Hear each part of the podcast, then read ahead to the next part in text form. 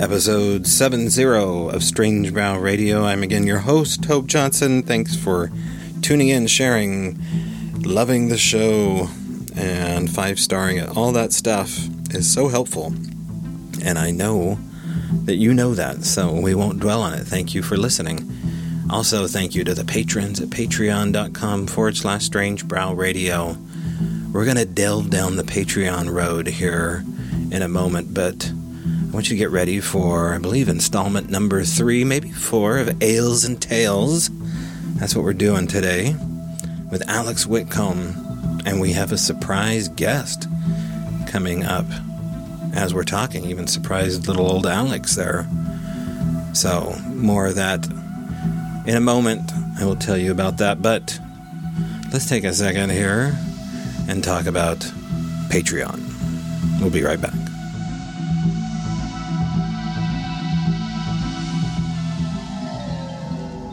Okay, Patreon. Let's talk about it.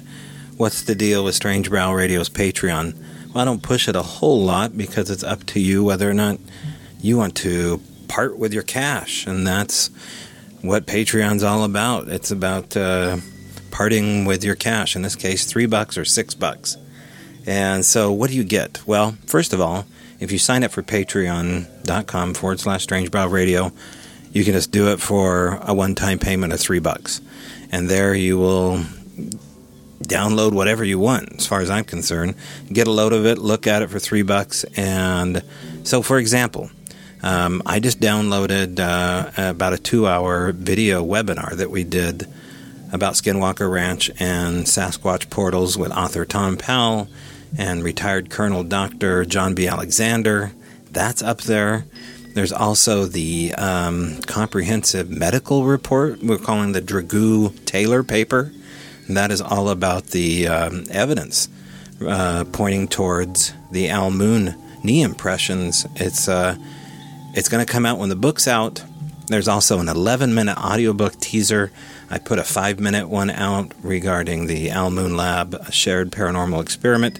So there's uh, five more or six more additional minutes also, there's a members video with um, the director, a guy by the name of Alan McGargle, who did the uh, Bigfoot Alien Connection available on Amazon.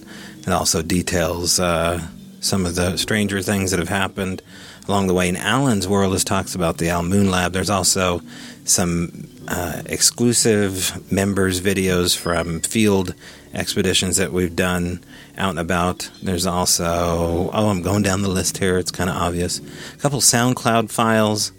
There's uh, a tour of Northern State Mental Hospital. And I think that's about an, over 45 minutes. And there's some EVP sessions in there. And oh, there's a really good couple interviews uh, on here.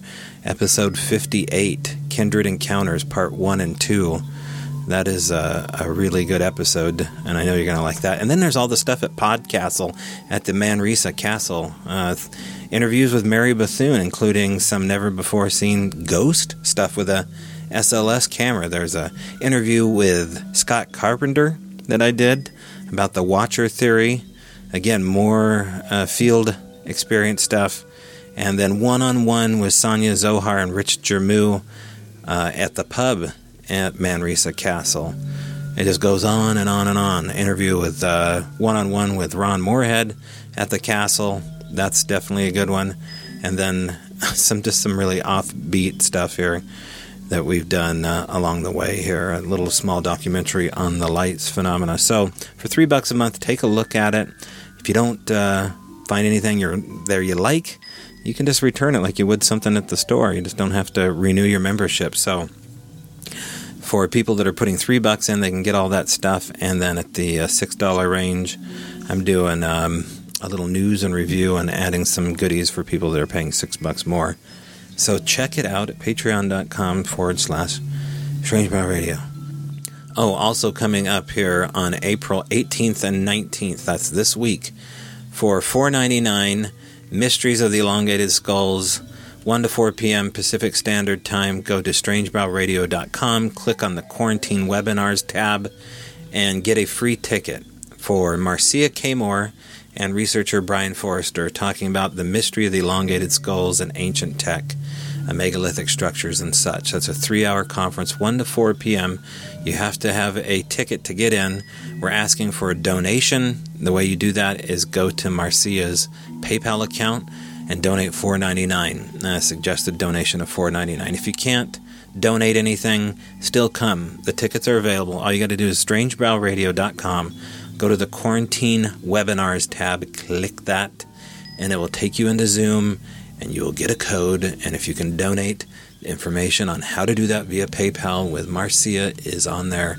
The day after that, on the 19th, Quantum Bigfoot Language. Ron Morehead, Scott Nelson, kicking back, and it's going to be a good time because I, I talked to the guys uh, a couple days ago and uh, just went over how they were doing, and uh, there's some really cool stuff that they're willing to talk about. So you want to be uh, getting a ticket for that. That's six ninety nine. The way you get that is the same way. Go to strangebrowradio.com, go to the quarantine webinars tab, and click the Quantum Bigfoot Language Seminar. And that one you have to have a ticket for. Six ninety nine, three hours, one to four p.m. Pacific Standard Time, Sunday, the nineteenth. Those are the dates. Just go to strangebrowradio.com and go to the quarantine webinars, and you'll see it there. It'll make sense. And you can get a hold of me if it doesn't make sense. Uh, strangebrowradio at gmail.com is how you do that. Okay, without further ado, I need a drink. Hallelujah. Let's go to Alex Whitcomb and what we call ales and tales.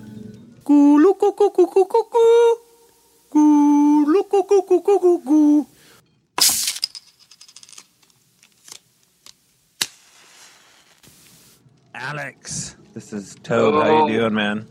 Toad, I'm not doing very well, man. Uh oh, he's got a touch of the Oh, touch of the no, no, no. I've been in like strict quarantine. Yeah. I've been kind of like uh, going like a little loopy mental. I just there's things in the trees, and Oh, I don't know. I, I think I'm going feral. Ah, I ate the neighbor's cat yesterday. The Driftwood man is lost it. That's the that's, No, the, that's the sequel to your already demented program. The Driftwood Yeah. man has lost it. It's gone Uh. off the deep end of the beach for this boy. No, it's good out. It's good out here. I just spent a really productive day doing gardening and uh, building Yeah. a greenhouse and doing uh, planting a whole bunch of seedlings. And, and oh man, satisfying day. Holy shit! Yeah, yeah, is your plan to live off the fat of the land like uh, Jeremiah Johnson? Oh yeah, oh yeah. I'm gonna get the land nice and fat so I can just suckle on it. Sweet teat. I'm gonna have the to put a milk of Mother graphic Nature. put a graphic content warning on this episode already. I can feel it. Uh, cool, man. Well, uh, we got. How about you? How are you doing? We've got ourselves uh, good, man. I, I think gardening is the thing that's going on. Um, you know, if you're home, you have the chance to catch up on a lot regarding, you know, sitting back and watching Netflix. I'm guilty. We watched uh, a couple of, um, oh gosh, we we went through season three of Stranger Things, but then we also Oh, been knee deep in the garden as well. And Yeah. we actually got a greenhouse going and Oh yeah, right on. trying to get a fountain. And the idea behind the pond or the fountain is that everybody loves the sound of the water, right? Especially the- the, trickle sound. And Yeah. um, odd note, though, did you know that there was a NASCAR driver by the name of Dick Trickle? I did not know They're, that. they're really No. yes, and people call in and let me know, email me if I'm speaking out of turn. But I think there was a guy by the name of Dick Trickle, and he Dick did Trickle. yes, Wow. What? I guess. I guess if he was just going to go by Richard Trickle, people would have Mhm. ended up calling him Dick anyway. yeah, he just Yeah. stuck with it. Yeah. Well, I hope. So- I hope. I hope he was a badass on the track. That's right, and I hope he never. Yeah. Oh, oh. oh my god! I'll keep that line. yeah. Yeah, it's too late. I don't. Yeah. It's, I'm too lazy to edit this show. So, I mean, if people haven't figured out by episode 70 what they're in for, then I haven't done my job. So, yeah, totally. it's, It's all good. Whether or not you're going to stick around for the rest of the show is probably the question. Oh yeah. Oh yeah. Uh, Yeah. So yeah, the uh, the pond is coming together. I'm trying to make it look like an actual Pacific Northwest log jam, and so Oh, cool. it's harder than one thinks, and it all has to do with a big enough pump because you got to Mhm. have that water kind of gushing. And right now, it's dick trickle all the way, man. It's nothing. it's not. It's not a, a flowing, gushing creek bed by any means. It's it's it's kind of a sad trickle. It's got prostate Aw. issues. Yeah. poor little pond. Well, is there going to be any remedies? Can you can you think of any remedies to that? well, I think it's going to take a bigger pump. Um, Bigger pump? so- or maybe Bigger two hose. pumps, a bigger hose. Open up the flow. Yeah. Mm-hmm. Uh, Yeah. Well, part of what we wanted to do today was uh, take a tour back towards, uh, you know, James and Tony's episode, uh, Into the Tree, and talk a little bit about that one because uh, that was a pretty heavy episode and it went all sorts of places. yeah. Lots going on. There's a lot going on, and uh, it's you know 100% authentic witness testimony, and you can't walk away from it thinking you know any of this is just coming off of you know the top of his head. For in fact, he got a hold of me after the episode had aired and said, uh, you know, man, I sound like a crazy guy, and I'm like, dude, you don't sound, you don't sound like a crazy guy. I mean, Have you No. listened to the other you know 65 episodes before you? Uh, Yeah. before yours, and so I tried to reassure him, but um, you know, it starts off with a Bigfoot story, and it ends up in Santa Santeria, and I Yeah. started thinking about that before you got on the air with me, and I was like, okay, now what are the themes here going on with the supernatural? It never is just I saw a ghost and that was it. It's always Right. you know, little dribs and drabs, and it takes time to talk to the witness. You know, it takes it could take years to get this kind of information out of a person. I, we, you and I only have the luxury of an hour and a half, maybe three hours at the most, to do Yeah. a lot of these, unless we do them in series or parts.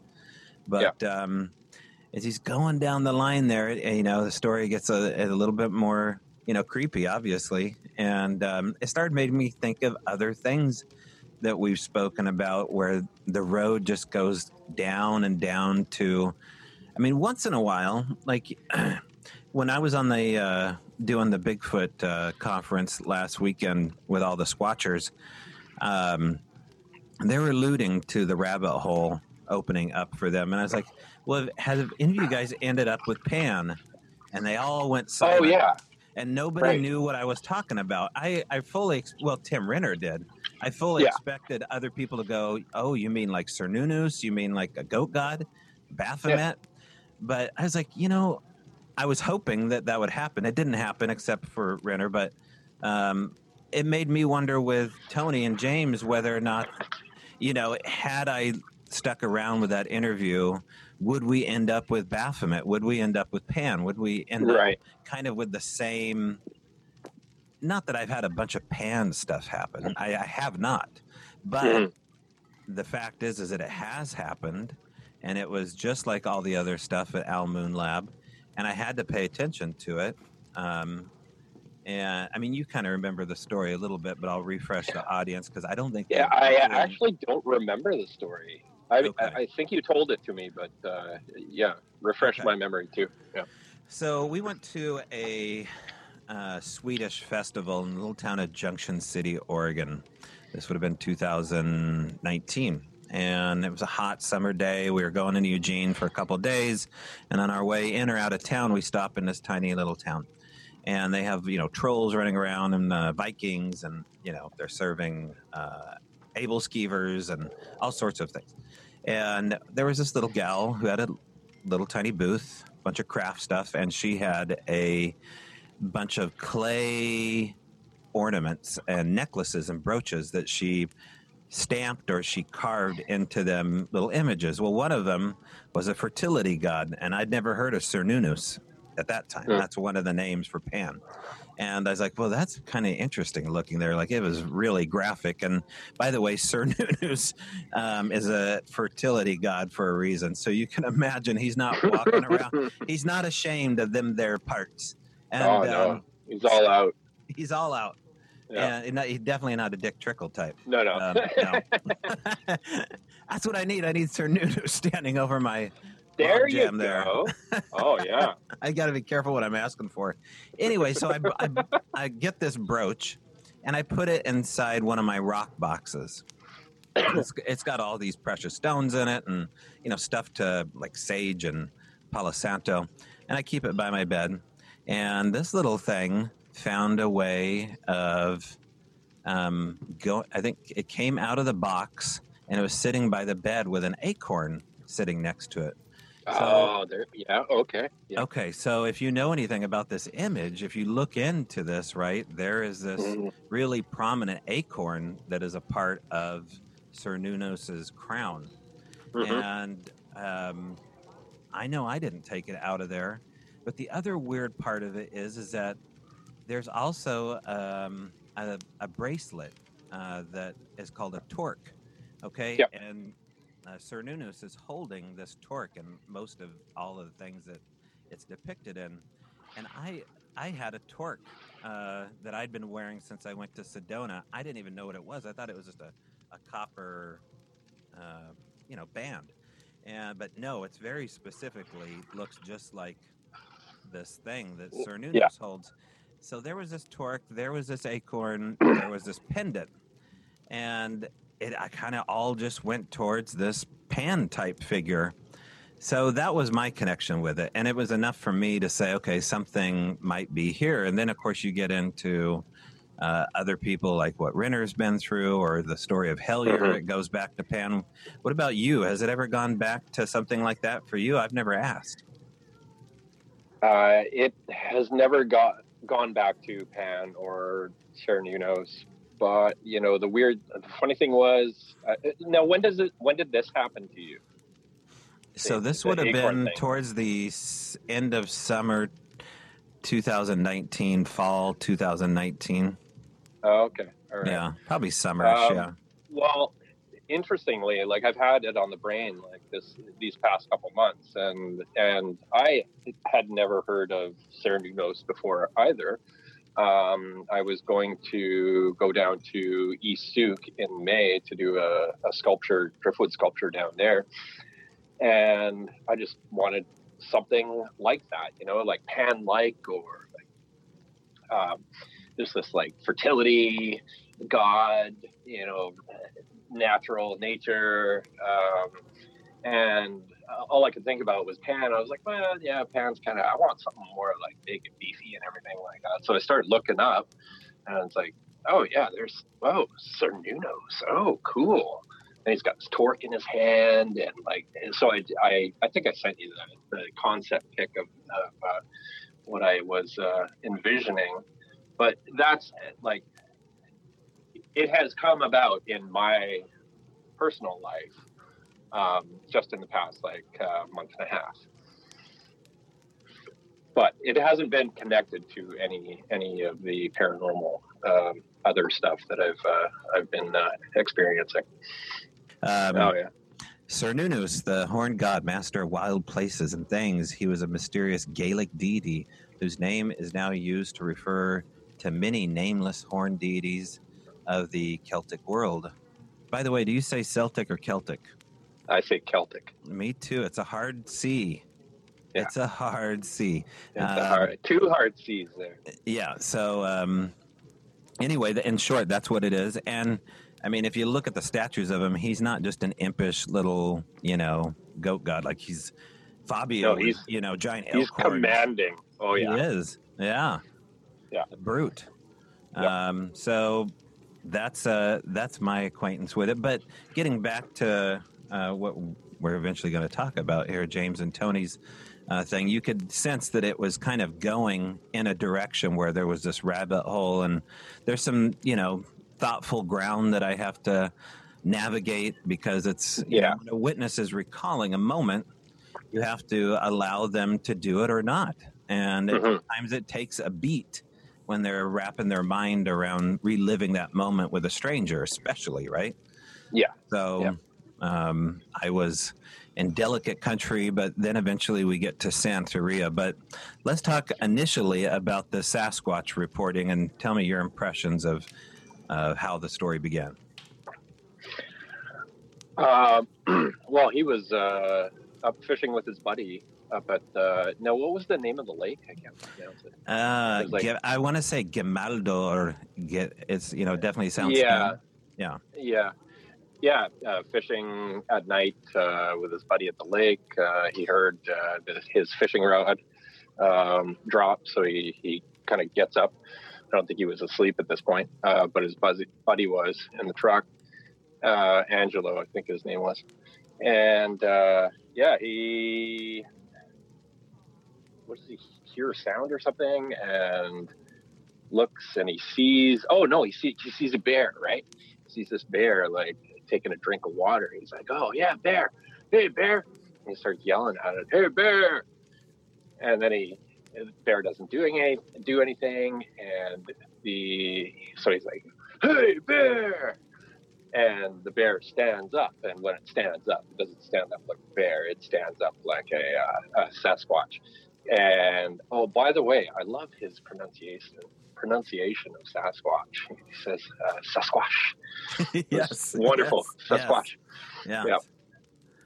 Uh, yeah. So he, what he he shines his light on it, and several weird things happen.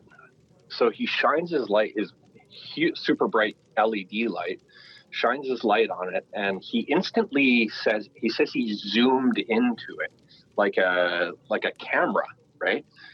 and like saw the face and everything, and then zoomed back.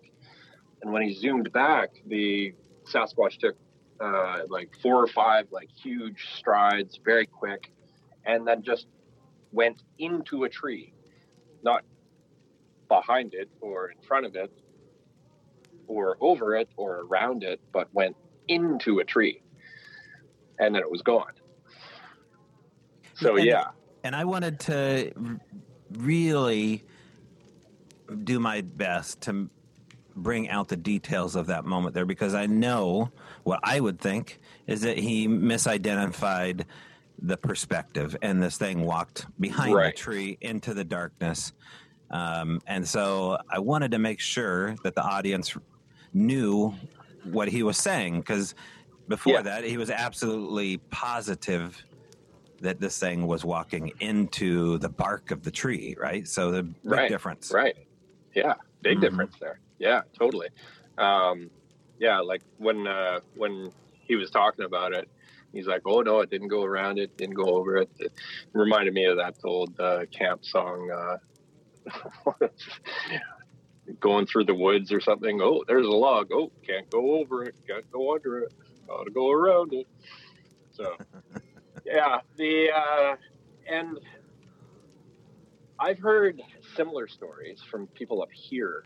Actually, uh, one of the guys I was working with um, had not not a Sasquatch going into a tree, but um, he saw it. It was a daylight sighting, and he could see it in the daylight. So when it passed the sunlight, he could see it and then in the shadow like when there was no sunlight it would just like disappear. And he would and he saw this thing going through the trees and every time it passed into a sh- shade shaded area it would disappear. So I, I don't know if that's related but um yeah. Like what do you what's your thoughts on this? Like going into the tree you know, it goes to the weird sounds. It goes to this idea of what, um, you know, someone uh, brought up to me a couple years ago about a telluric energy field uh, concept where things are utilizing earth energy to transmit or interact, uh, you know, in a in a power source of some kind. And a tree is kind of like a standing rooted antenna. I mean, it's a grounded It is. energy field rooted into maybe some kind of I don't know quartz or magnetic structure underneath it. Um, it's it's an out there theory, but and it uh, has water you know, water what do- flowing through it and uh, Uh-huh. electric current, just like us. You know. Right. yeah. And don't let us forget to talk a little bit later about the uh, portal Oh uh, yeah. you and I made, Yeah. and uh, we both did the ribbon cutting ceremony. But we'll we'll get to that. We're trying to make our own energy field right now on our properties and see if we can get anything going on. But so he sees this. It walks into. Oh, the dog agrees. It walks into Yeah. the tree, and then he goes down and talks to the park host. The park host is, uh, you know, pretty on the spot with the look on his face and and Yeah, guesses exactly what has happened. Have you Oh, ever you had saw Bigfoot, did you? right? Didn't you? Yeah. Now, have you ever had anybody, um, or have you ever guessed at what happened to somebody in the same way that this park host did, just by the expression on their face? Uh, the closest I can say is is uh, with my experiences with Colin, uh, who I who I experienced uh, all that strangeness out in Hope. Um, I got to know him pretty well, um, a, a good friend, and when strange stuff happened, and I knew I knew he saw something strange. I was like, dude, you you just saw something strange, and he would just pass it off as like nothing, like, oh, that was just a shadow from a car, or or oh, it was just a really tall dude. And I'm like, no, no, no, you, you're no, you saw something, didn't you? And I would slowly tease it out of him, you know, and and we figure out that you know just back and forthing like.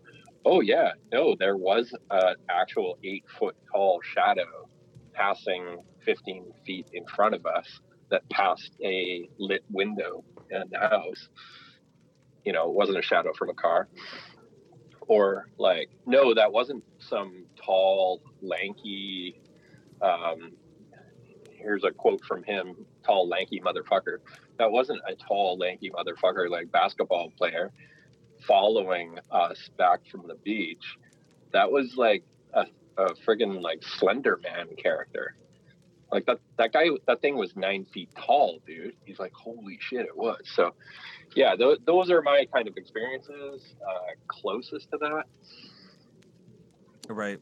Yeah. No, Yeah. I've I've- I've seen that look before in a couple other people's faces. Uh, one of the guys was uh, uh, Todd, who I interviewed regarding his encounter up in a place called French Pete, and I found him the next day after he'd left this area where there's a, a missing kid uh, that was actually, you know, they found his remains up there three years later after Right. he went missing. But you know, I here I am in the same area hiking around, squatching up there, and then I see Todd uh, coming down the road out of nowhere. He'd just done an overnight in this really random, uh, remote area looking for this dead kid. And uh, Is that the dude with the dragon wagon?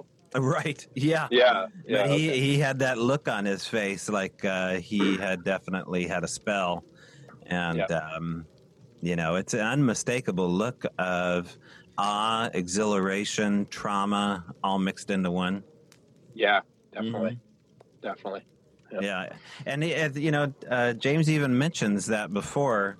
Uh, you know the the inter well after he has his experience with seeing this, he talks about this adrenaline dump that uh, happens to him. You know, it's a it's a feeling of Mhm. excite- excitement and foreboding. And uh, I don't. Can you relate to that?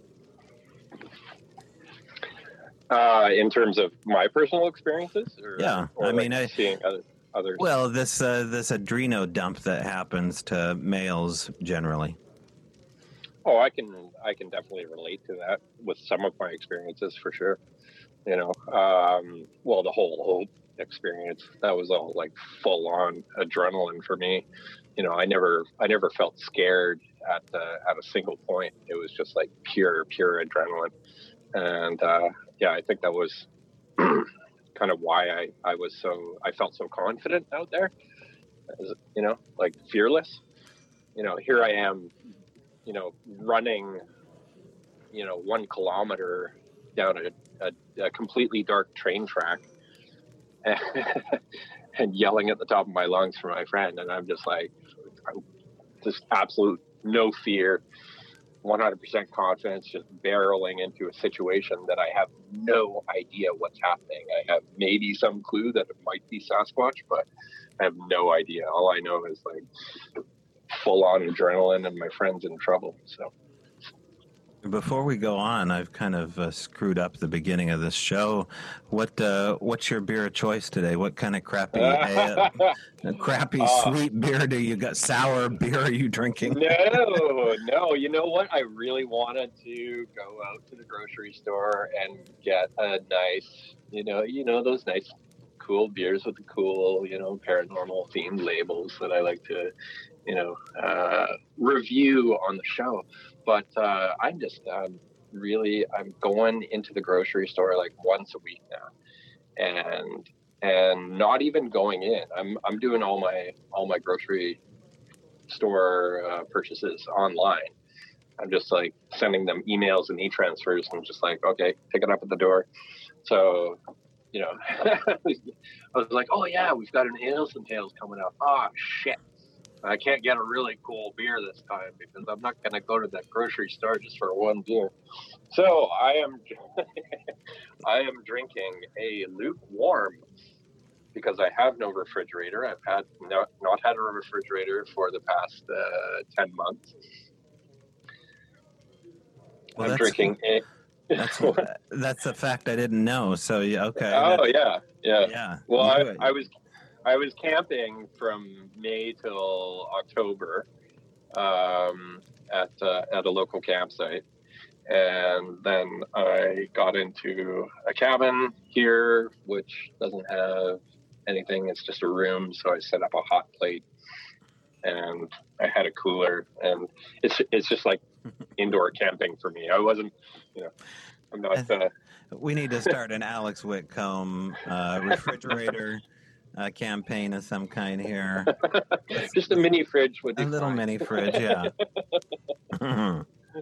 but now that the weather's been getting warm, see, it was okay. It was fine in the winter. I just kept my stuff outside. Cool. Oh, now I get it. Your beer's actually fine when you get it, but then it goes bad because no refrigeration. So these are yeah, sour beers yeah. by accident. yeah, different kind of fermentation there. So yes, I am drinking a slightly cool Pacific Pilsner um, from Pacific Western Brewing Company, Prince George, BC. It's uh, I don't know. It's it's Pacific Pilsner. what do I say? I know. it's, it's a good beer. It's a beer. It's, it's a, beer. beer. All right. Yeah, it's just a beer. What do you got? So I am uh, back up here with a uh, Kilter's Irish Death Dark Smooth Ale. It's it's like a Guinness with a bite. Uh, it's a good compromise uh, between oh. you know Guinness and uh, a darker beer. I'm not really uh, into anything that's too stouty. If you haven't mm-hmm. heard this by now, I'm a lightweight. Generally, mm-hmm. like two beers, and I'm already kind of you know feeling tipsy and feeling good, and then the the sleepiness will come in, and I immediately have to get a coffee ready or. Uh, you know, a couple Anacin waiting for me uh, over there. Or, the... or, go see a Sasquatch and get an adrenaline dump. There you go. Right. Yeah. I don't like now. get chased around the block by Cernunnos, something like yeah. that. Try my acorn. Try my egg. That sounds like a beer. I'm sure there is an acorn beer. Yeah. A big old Cernunnos logo on it. so, oh, back to the Cernunnos thing. If mm-hmm. I could mm-hmm. just backtrack okay. there. Do were it. you live? Were you living at a place where there was acorns, or just acorn randomly show up? No, no, there was there's no acorns out here. But the way things work out here at the property that we call the Owl Moon Altar is that yeah. sometimes things will show up from collected items that you have stored away. Um, so this most likely was an acorn from a storage box. Now, generally, it's uh, these okay. cedar balls that get taken and moved around.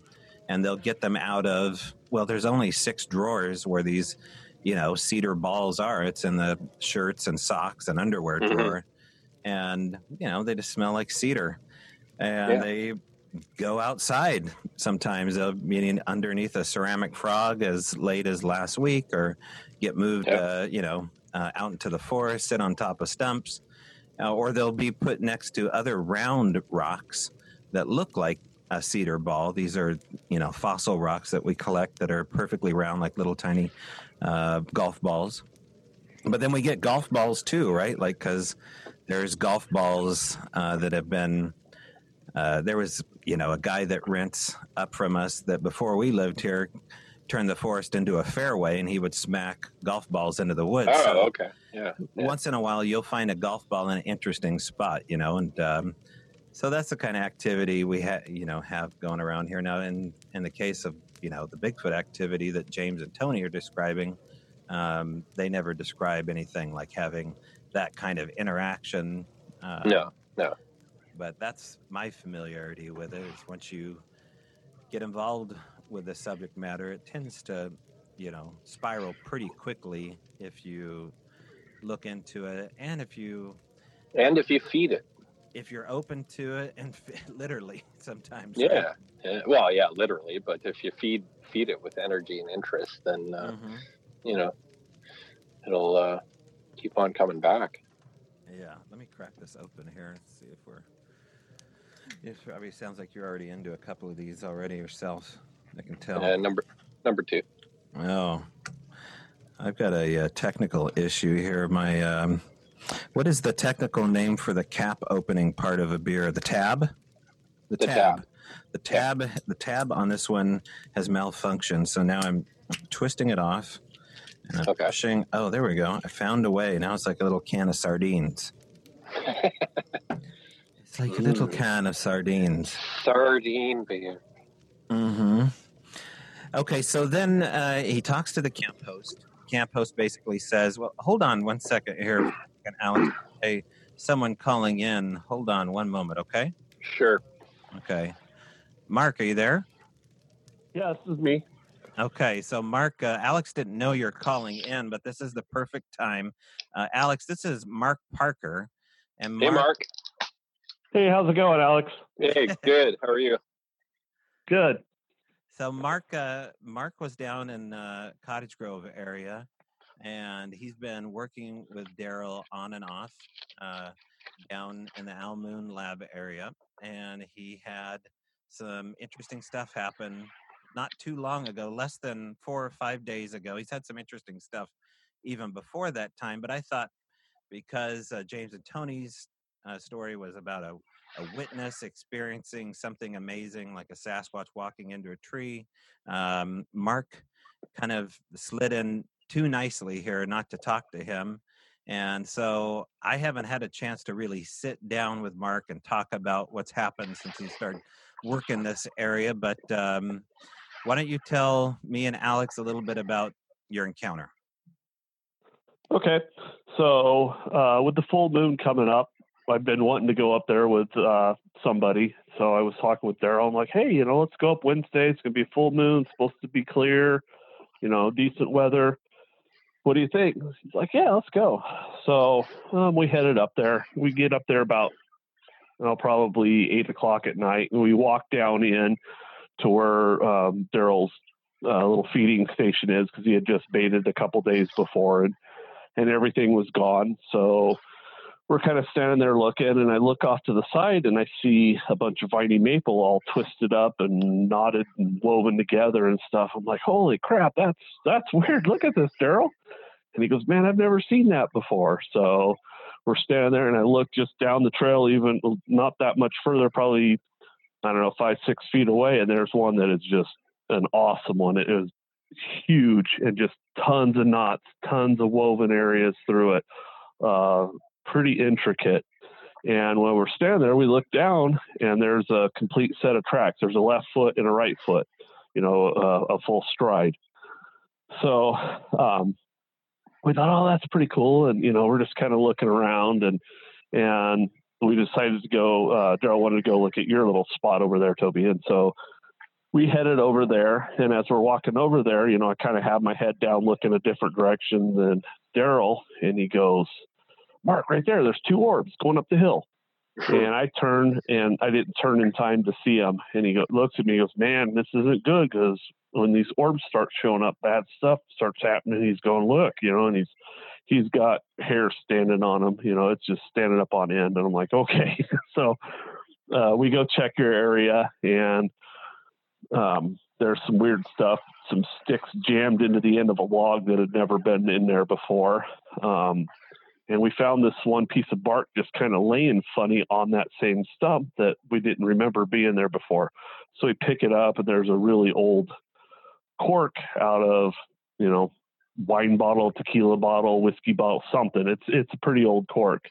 So we took a picture of it and and sent it to Toby to see if he had he'd uh, noticed it and or you know recognized it, and he didn't. It was something new to him too. So he's all, you know, it's kind of getting dark. Let's start heading out. I'm like, yeah, okay. So we we get up to the top uh, of the road there, and um, we grab the chairs out of the back of the truck and found a flat spot where we can kind of just peek over the edge, but uh, be back enough where we're on a flat spot. So we get set down up there, and and um, I had borrowed my dad's night vision. Um, to, to, you know to play around up there and then daryl had brought his parabolic and and uh, recorder and stuff. And so we get sat down and we're sitting there for a while, and um, we end up, if we're facing down the hillside, um, Toby, your stuff is straight down from us, and then Daryl's would be off to our left hand side. So off to our right hand side, we hear uh, kind of like the Ohio howl, right way down in the bottom of the canyon.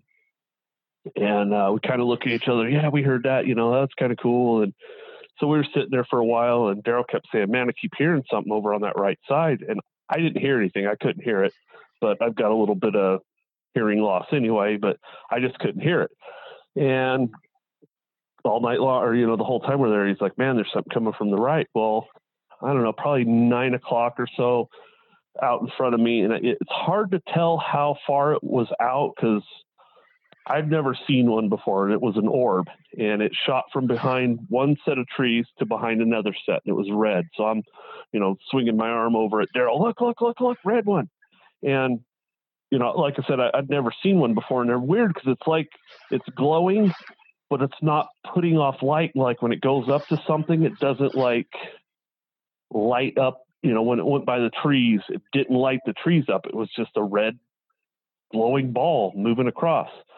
I don't know truly how big it was because I don't know, you know, with it being super dark in the timber there, I, I, had no depth perception to see, you know, so I really don't know. But like visually, what I could see, um, it was like about the size of a pea in my hand. But like I said, I don't know if it was, you know, six feet in front of me or, you know, 60, 80 yards from me. So I, I really don't know truly how big it was so we continued to sit there and um, I just kept getting this weird vibe. I'm starting to have hair stand up on my neck and and I thought uh, something's just not right. And so I picked up the night vision and I turned it on, threw it up to my eye, and I looked where that red orb was. And from one set of trees to the other had had a Bigfoot walk right across in front of us. And it just it freaked me out because I wasn't expecting it. So I hopped up. Daryl hopped up we jumped in the truck and took off. You know, it was one of those. I wish it would have been day because you know you can at least see at nighttime. It's so dark up there with the big timber and you know all the cover. It's just it scared the crap out of us. So we got out of there, and that was Wednesday night. So we went back on um, Saturday morning because we wanted to you know, get measurements and stuff to see how tall it was and where, see if we could find its tracks and everything like that. Because we never heard it. Once it got close to us, we never heard it walking at all. We never heard anything. We just seen it come out from behind the one tree and go behind the other trees, and it was gone. You know, and it may have continued walking. I don't know. We just headed up and out of there. Our theory was we kind of thought because every time we go up there, Daryl and I are always taking cookies and and peanut butter and stuff like that for them, and and uh, setting up little areas because we're always trying to catch, you know, see if we can catch hairs or you know we set up little traps to see if we can catch that kind of stuff. So we thought maybe that, you know, they heard us come up. You know, we went in there, did our thing, come back out, and now he's thinking there's food there. So because where he was coming from and going towards was actually going towards that stump. So we get down there Saturday morning and we go down and I, okay, I sat down uh, and lined up. Okay. It, it crossed right there and it was pretty close. It was between 20 to 25 yards at the most from us. And um, so I went down, I took a stick and kind of leaned it up in the tree off of a branch um, so that I could kind of get uh, a visual so I went back again and sat, and I'm like, okay, it was right there. Walked down there with a tape measure, and it ends up it was about nine to nine and a half foot tall. So when I saw it, I saw it from just below the waist um, up. You know, I couldn't see its legs or anything, um, and you know, and that's what we ended up seeing. So then we also checked because um, we found the one set of tracks down by the woven branches. Um, you know, a, a, full right foot and then a left foot step and measured it. So heel to heel was 64 inches. So it's got a pretty big, pretty big stride on it. And this is a track that we, we find in there all the time. You know, I've seen it a bunch, you know, you've seen it a bunch, Toby and Daryl has too. And it, it runs about a 15 and a half inch uh, long by about six to six and a half inch wide. So it's a, you know, a fairly decent sized track and it's usually in the ground a good two inches deep, you know, so it's it's fairly heavy. Um, so yeah, that's just kind of in a nutshell what happened there to us on uh, Wednesday night. Yeah, and I got the uh, the call on your way back from Cottage Grove to Albany, and yep. you were pretty fresh yep. off your sighting. I'm out there trying to watch yep. uh, Elon Musk uh, roller coaster satellites going across the sky, and I'm think I'm yeah. like number 13, and here's Mark. Uh, you know, fresh fresh off a diaper moment from Cottage Grove. So, yep. uh, I mean, it was definitely an underwear changing moment. We'll leave right, it at that. right.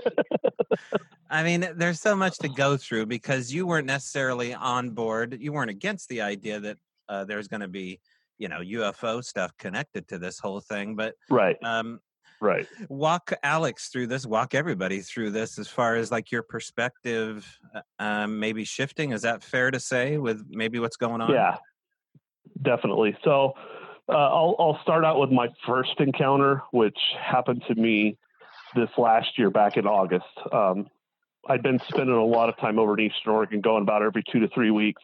Uh, I bow hunt over there, and, and I like to hunt by myself. So I went over there and I was going to hunt for 11 straight days by myself and then come home. I got there Monday, uh, like early afternoon, and got everything set, you know, set up. Um, then running trail cams, tons of animals. Every time I was there, I'd I'd have at least 100 to 150, sometimes 200 pictures of elk, deer, bear, everything over there. And so I get over there and I'm not seeing anything. I mean, everything has just absolutely disappeared. And so on Tuesday evening, I'm sitting over a freshwater spring and got the wind coming down the hill in my face. And back behind me, I hear a twig break. And I'm thinking, ah, crap, I'm going to get busted. So I grab my windicator and it's blowing off me right directly to where that twig broke. And there's a lot of uh, deadfall in there. So it, it's damn near impossible to be quiet so I just sat there and I'm like, uh, you know, we'll see what happens. And, and, um, it just kept coming closer and closer and closer. And I'm like, okay, this, this isn't right. It, you know, every animal that I know should be busting and, and leaving every time. And wouldn't, wouldn't, wouldn't just kept coming. And then it, it started going off to my left hand side. So I'm thinking, okay, it's going to step out. I'm going to get a shot. So I got my arrow, you know, and my release on my string. I'm ready to go to take my shot, and it hangs up behind me on my left hand side. So then it goes to the right, does the same thing, and it goes back and forth probably four or five times. And then it's probably behind me, maybe 20 yards, and does a massive triple tree knock. And I'm like, holy shit, what is that? you know, because I I was always one of those. Um, I thought they could be out there. I was never like, okay, yes, 100% they are, or 100% no, it's bullcrap. But it didn't even click in my mind. You know, I've always listened to, you know, the podcast and a lot of TV shows and stuff like that. And it didn't dawn on me right away that it was a tree knock. But I'm like, I don't like this. And it's a long hike out of here. I'm out. So I grabbed my stuff, hiked out. And so over the next few days, I kept sitting in that tree stand on top of the mountain, same area, just right on top rather than at the bottom. And every morning, like clockwork, 9:30, something would walk behind me, and um, it would make noises and stuff that I'd never recognized. And um, I just thought that's kind of weird, you know. And and every morning, same thing because the wind's coming up the hillside and it blows back over to the backside of that hill where that animal's walking and same thing, it would never bust. So I'm like, screw it. This is Sunday or Saturday. I'm like, screw it. Sunday, I'm going up in there. And so I use my onX to get myself back in, you know, two hours before light and get sat back down in there, find a good spot to just sit for the day. So I got got sat down, sun comes up and stuff, and it's it's quiet like normal, or you know, uh, normal in the morning, and it kind of gets birdie, and then it just went dead silent. Again, don't think anything of it and I catch off some movement off to my left hand side. So I just kind of turn my head real slow and I look and I catch a face, brown face come out and go back really fast. And I thought to myself, was that a hunter? And that's, you know, that's weird because I, I never heard it come in and I should have heard it because again, there's a ton of deadfall in there and you just cannot be quiet. Um, and then it wasn't probably I don't know, 10 seconds after that, it sticks its head out and it's just sitting there staring at me.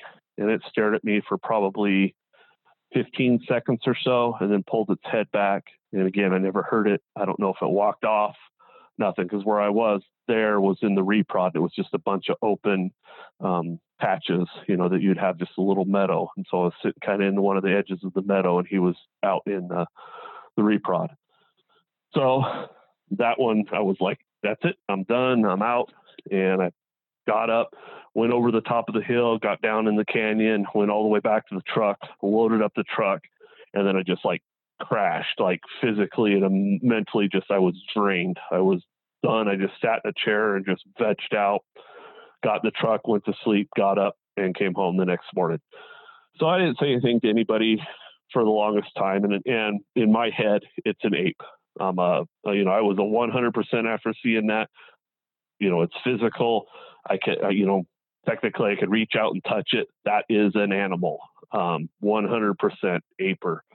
And so, you know, I didn't say anything for anybody for a long time what had happened. And, and, uh, finally, um, got in touch with a guy, or he actually got in touch with me um, I'd gotten a tattoo of uh, of like the state of Oregon with the Oregon tree off the license plate, and a Bigfoot standing next to it, and then a star where it happened. So I posted it on a a Facebook page and you know said, hey, I did this because I had an encounter, just to kind of because I, I was at that point I finally wanted to talk to somebody about it, but I didn't know who to talk to or you know, so I just kind of threw it out there to see what would happen, and I talked with a guy and and uh, you know, he ended up hooking me up with Daryl. So I met with Daryl and, you know, I'm talking with Daryl the first time we're going out and I'm like, yeah, it's 100% ape. You know, I'm an aper, you know, woo people are crazy, crazy. and that's just kind of how I, I looked at it. And the more I am there, I've definitely swapped. There's too many strange things that I've caught on camera that I cannot explain. Um, you know, seeing the orbs in there, and then you know, and you know what I hear the other people that you know I always thought was on the woo side was, you know, I'm starting to see it, and I'm like, okay, so there's definitely something to this. It's not just you know an animal. There's something going on besides, you know, what I can you know grasp. You know, I've gotten like I, have sent Toby some pictures of um, these two brush or bushes that I had cookies in, and I had my trail cam set up on um, no delay with a six shot burst. So it would if something stand there, it's literally going to take six shots, just bam, bam, bam, and then six more, bam, bam, bam, with no delay between it. It's just going to continually take pictures. Well, in a series of pictures of of the first six that it was firing off, you could see the two bushes loaded up with um, cookies. And the second one, between pictures, you literally see the, the bush shift off to the side and all the cookies disappear out of it. And just, I, I can't explain it. I, I have no idea, you know, and then I get continue pictures after that and, and, uh, you know, the cookies are gone out of that bush. Um, I can't explain it. I've caught orbs on, uh, on the camera. Um, yeah, I mean, there's just stuff in there that I I can't explain. That you know, now your, your camera, definitely... Mark, your camera was messed with too, wasn't it? Yes. Uh, so I buried it in the ground one time um, to where all that was hanging out was the lens, the sensor, and the uh, uh, LED lights for the um, for the you know the infrared. Um, I've had that pulled out of the ground and laid over.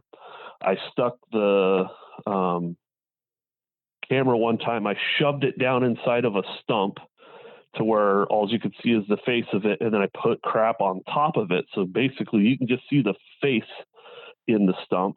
Um, the only way that's coming out is to rip it back out through the top. I've had it pulled out, laid down on the ground.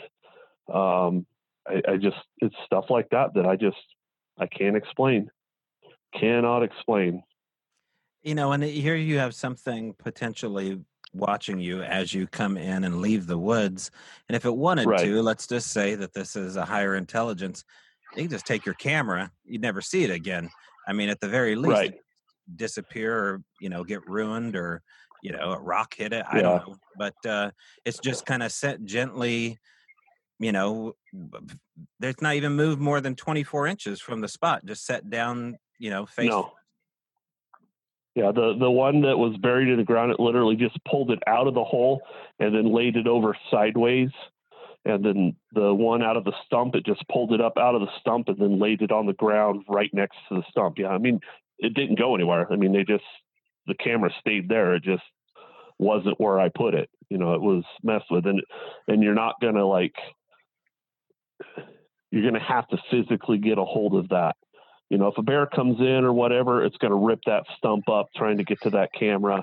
And bears, I've had cameras are, um, that are chewed up by bears. They'll chew them up. They mess, they break the crap out of them. Well, they're going to do the same thing that stump. If they're wanting that camera, they're going to tear up that stump to get the camera. Well, you go there and there's nothing wrong with the stump. It's just been physically pulled out, you know. And every time I go in there and I see that our bait is gone, I don't say, okay, Bigfoot every time. I always try and look, okay, is there bear tracks here? Is there deer tracks here? Is there cougar tracks here? Um, is there coyote? Anything, you know, trying to, you know, debunk because I, I don't, you know, I don't want to say everything because, you know, there could be a bird that come in there, flow down, grab the whole of the cookies and flew off and, and not leave any sign or whatever. So you kind of got to, come at it with, with with that perspective but yeah there's just there's too much in there that i cannot explain that I, I, just Mark, look at and I just. Um, Mark, do you feel the the cam the the cameras moving was uh, some sort of message? Um, I I have since taken it out. I, I have taken it out of the woods. So I okay. and it very well could have been like and uh, you know kind of because you know starting to see some of this stuff going to where I can't explain. I've gone in the woods, and when I put my camera up, I'll physically say, "Hey, um, you know, hey, my name's Mark. You know, I mean you no harm. I just would like to see you in your physical form, what you look like. I'd like to learn more about you.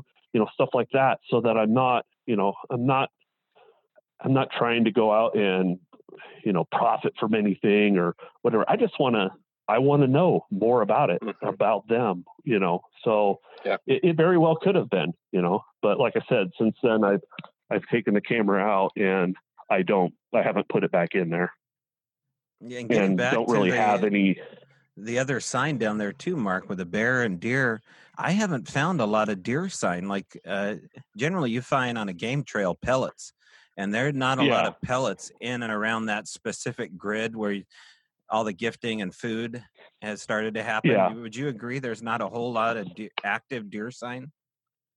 Yeah, no, I, I don't. I've I've been a hunter for forty, well, probably thirty-five years at least, and I've not seen any sign of any big game animal in there at all. Nothing. I And mean, I see it's, absolutely it's nothing. right near a, a spring. It's right near a creek. I mean, less than you know, maybe a mile and a half down the road. Uh, so there's ample opportunity. There's a wetlands down there. Uh, plus, there's yeah, food, there's literally two of them because I found another one. Right. There's two wetlands through there. I found basically on each side because you know we're kind of on that knob. On each side of that knob, there's a creek running down through there. Because I, you know, if, if you're facing looking down the hill, you know, from the truck, Daryl's stuff is to the left. I walked out probably three quarters of a mile out to the left and just kind of down looking for some more sign and seeing if I could find any other twists and stuff. And I couldn't find anything down in there. And, you know, I walked there, I found a nice little swamp with a creek running down around it and, and looked in the mud and stuff. Nothing. It just seems to be concentrated up on that knob and that's it. Just from the top, you know, all the way down.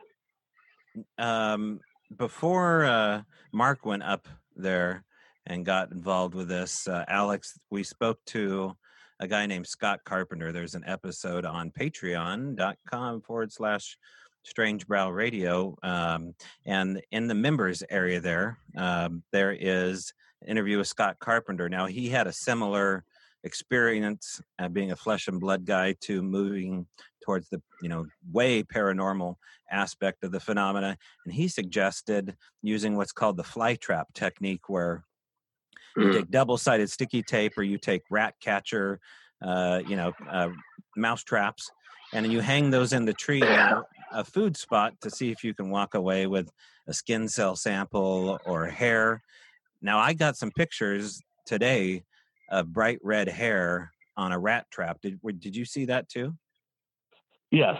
So Daryl and I are always trying to come up with different ideas, uh, figuring out ways, and that was something we'd come up with was getting some sticky traps and and nailing them onto the trees and putting cookies on them so that they would have to like grab a hold of it to pull the cookie off and you know hopefully either leave us a fingerprint or again some hair anything like that so daryl picks some up and i think he stuck up like four or five of them up there yeah, and uh, the one there is definitely some uh, orangish reddish hair.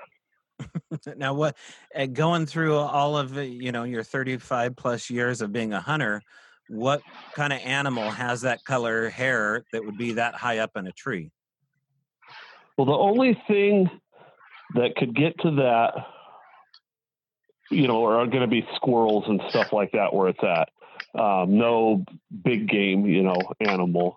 Um, and the only thing that would be even remotely close to that is maybe some chipmunk hair, but I don't even see that matching. It just when I when we were looking at it, is you know, I'm just kind of going, okay, could it be a squirrel?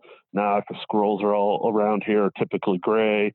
The chipmunks, well, it kind of got a little bit of a red hue, but it's more tan, and this is definitely more on the red side, uh, reddish orange side. So, off of anything I know of, no, I, I have no idea. I have no idea what it would be over here. And only three days before roughly 72 hours before mark had his sighting alex there was a group of gals from creswell paranormal. And uh, the gal's name i believe is tara. And she is a horse breeder. She also is a horse or a trans species communicator and psychic. She would come to the Oh. axe and fiddle as uh, she would do readings in this haunted bar live on stage for us and there's three of them and they all have spirit guides that they talk to. And they were up in a spot where they have a lot of action with not just bigfoot stuff. In fact they were kind of skeptical of all the bigfoot stuff that i was pushing. Anyway so they go up there to do their psychic stuff and they've had some pretty incredible stuff happen there. One of them was an image of these four fingers that sweep in front of their camera as they're panning their camera from left to right uh, over the sun setting. And the four fingers look a lot like what Daryl had infused in his spare bedroom wall, those chalky, Yeah. chucky. Yeah. Anyway, so I, I pay attention to that stuff uh, certainly because there's a lot going on on this mountain. So they they're up there around ten o'clock at night, and they have a Bigfoot encounter about twenty five feet away from them, and so they're pretty shaken up about it. They weren't expecting it. Um, and so then Mark goes down there and he has a sighting 72 hours later. So these are incredibly close sightings, uh, all around the same time of night.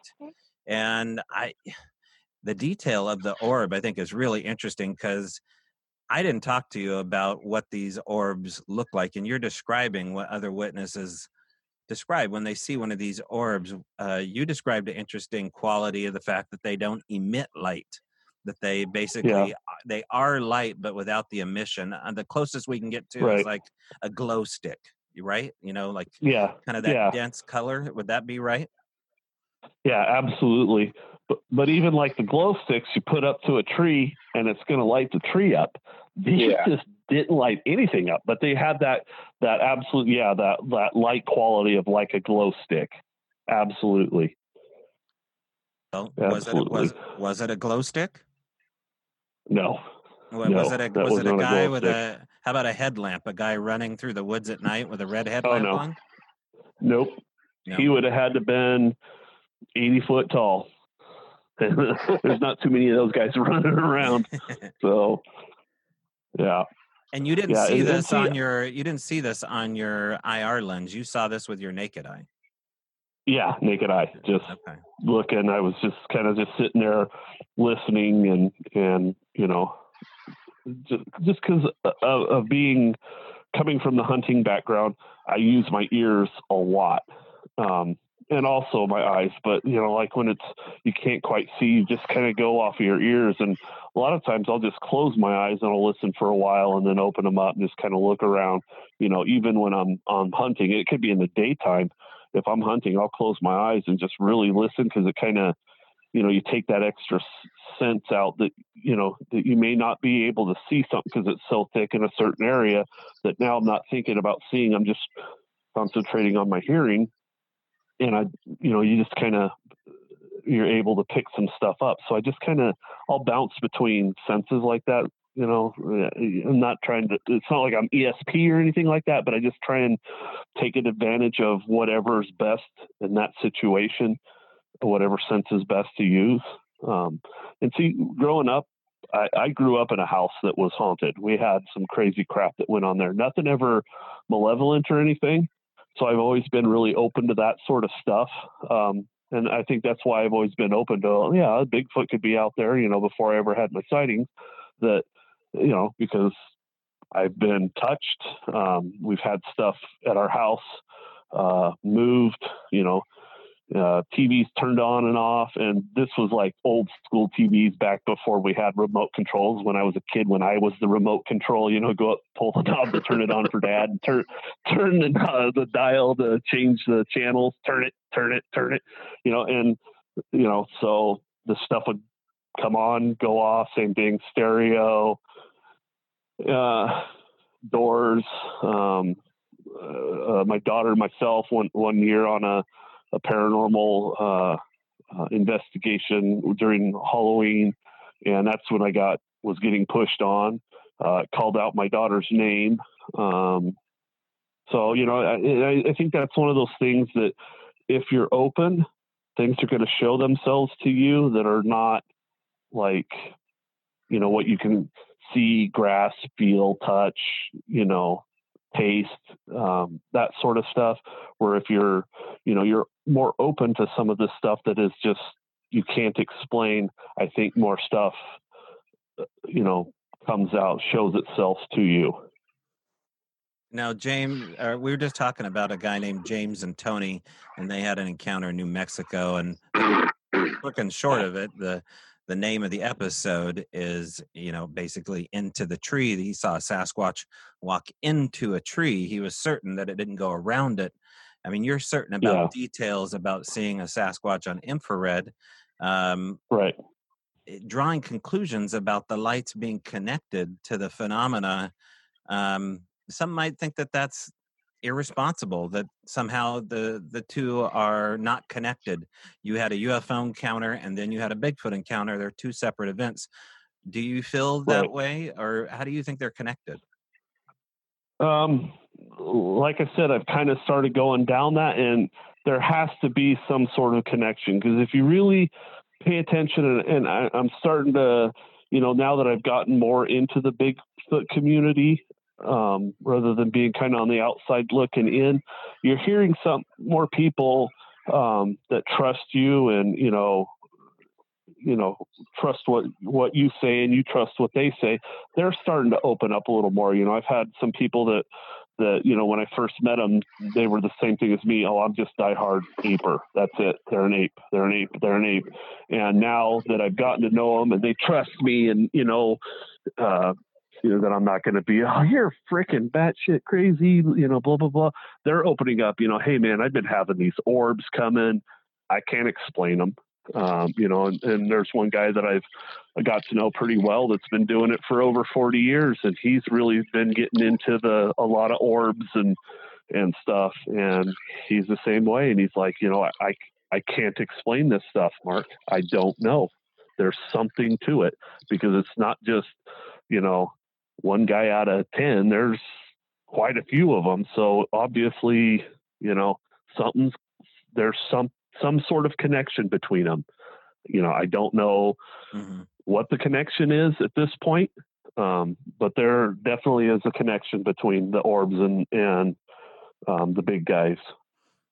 Right, and you said it was pretty high off the deck. I didn't really know how Yeah. high the, the light was. Did you say eight feet? Eighty, but A- because 80 you're going feet. down, you know, yeah, because you're going downhill. You know how steep it is right there on that hillside. So, you know, it's from where I am, it was straight out, but it was, you know, it's going to be pretty high off the ground once you get out there away. So, you know, it could be, you know, like I said, I, I don't truly know how far or close it was to me because I could not, um, I, you know, there's no depth perception because it's all black and then you just see this red streak going across uh, in, through the timber in front of you.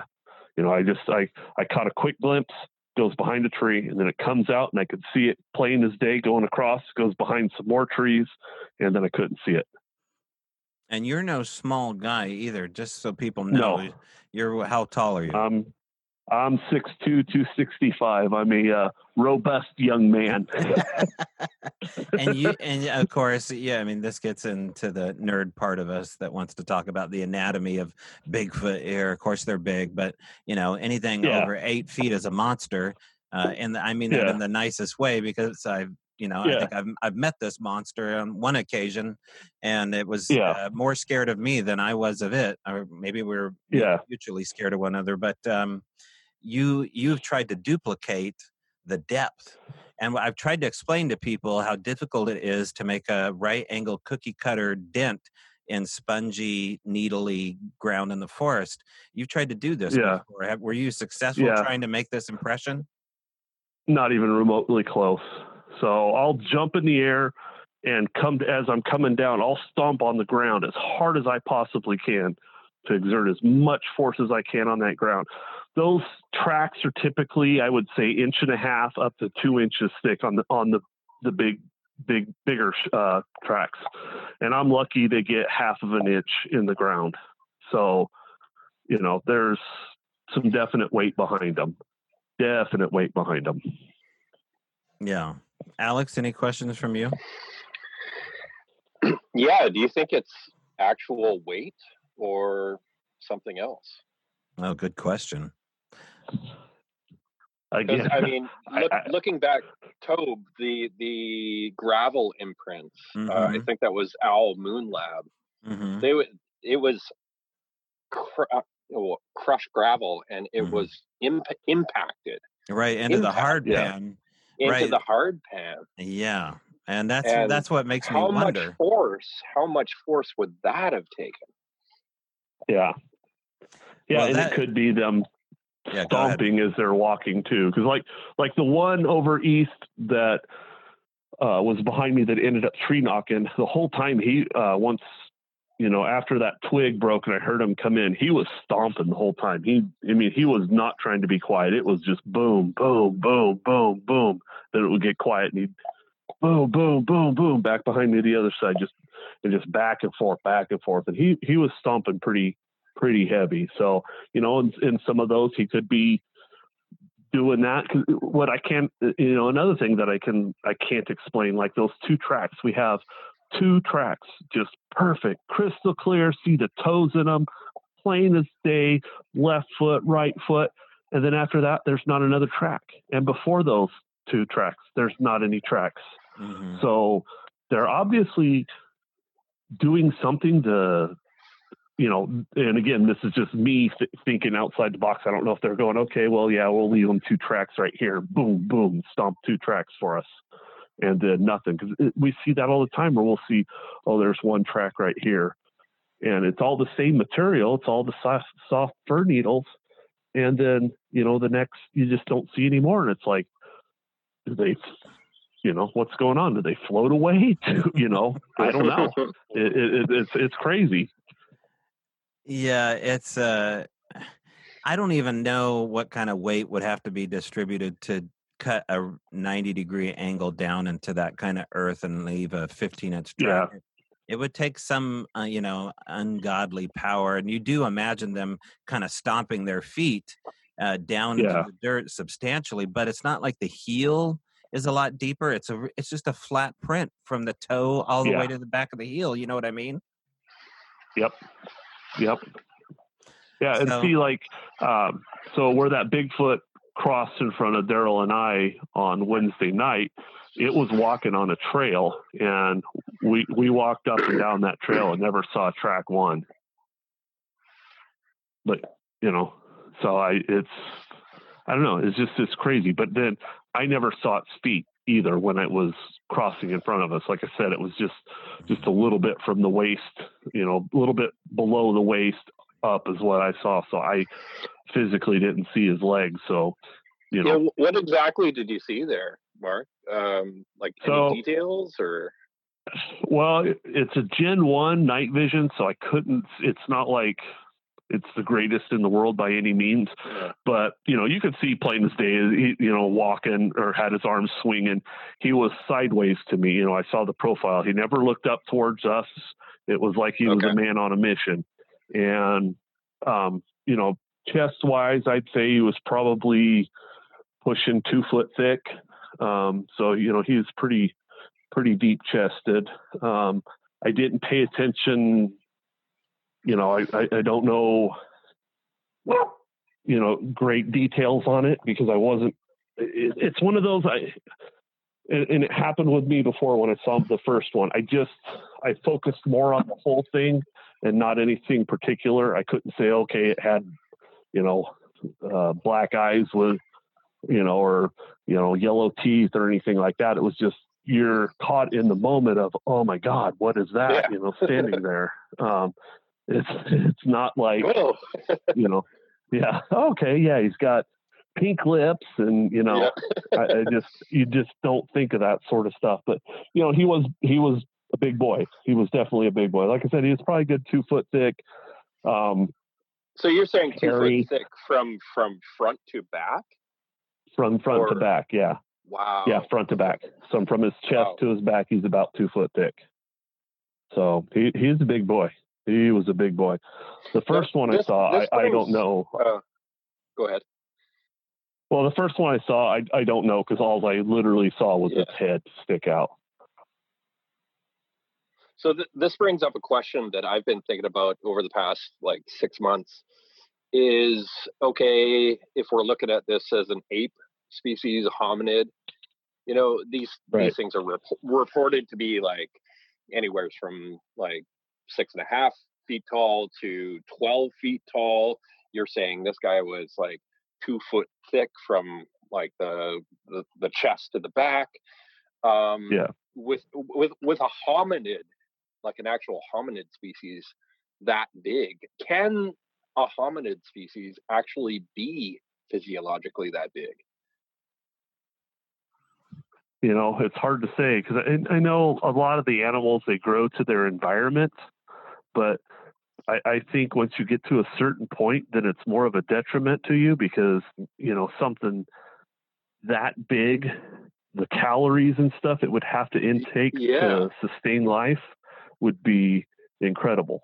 It would ha- absolutely be incredible. Um, yeah, con- considering the the amount of calories that we have to intake, um, Right. As as puny, you know, Mm. five to six foot humans. I mean, uh, Yeah. 12, 12 feet tall. Really, you're going to be eating a deer Yeah. a day. Yeah, at least.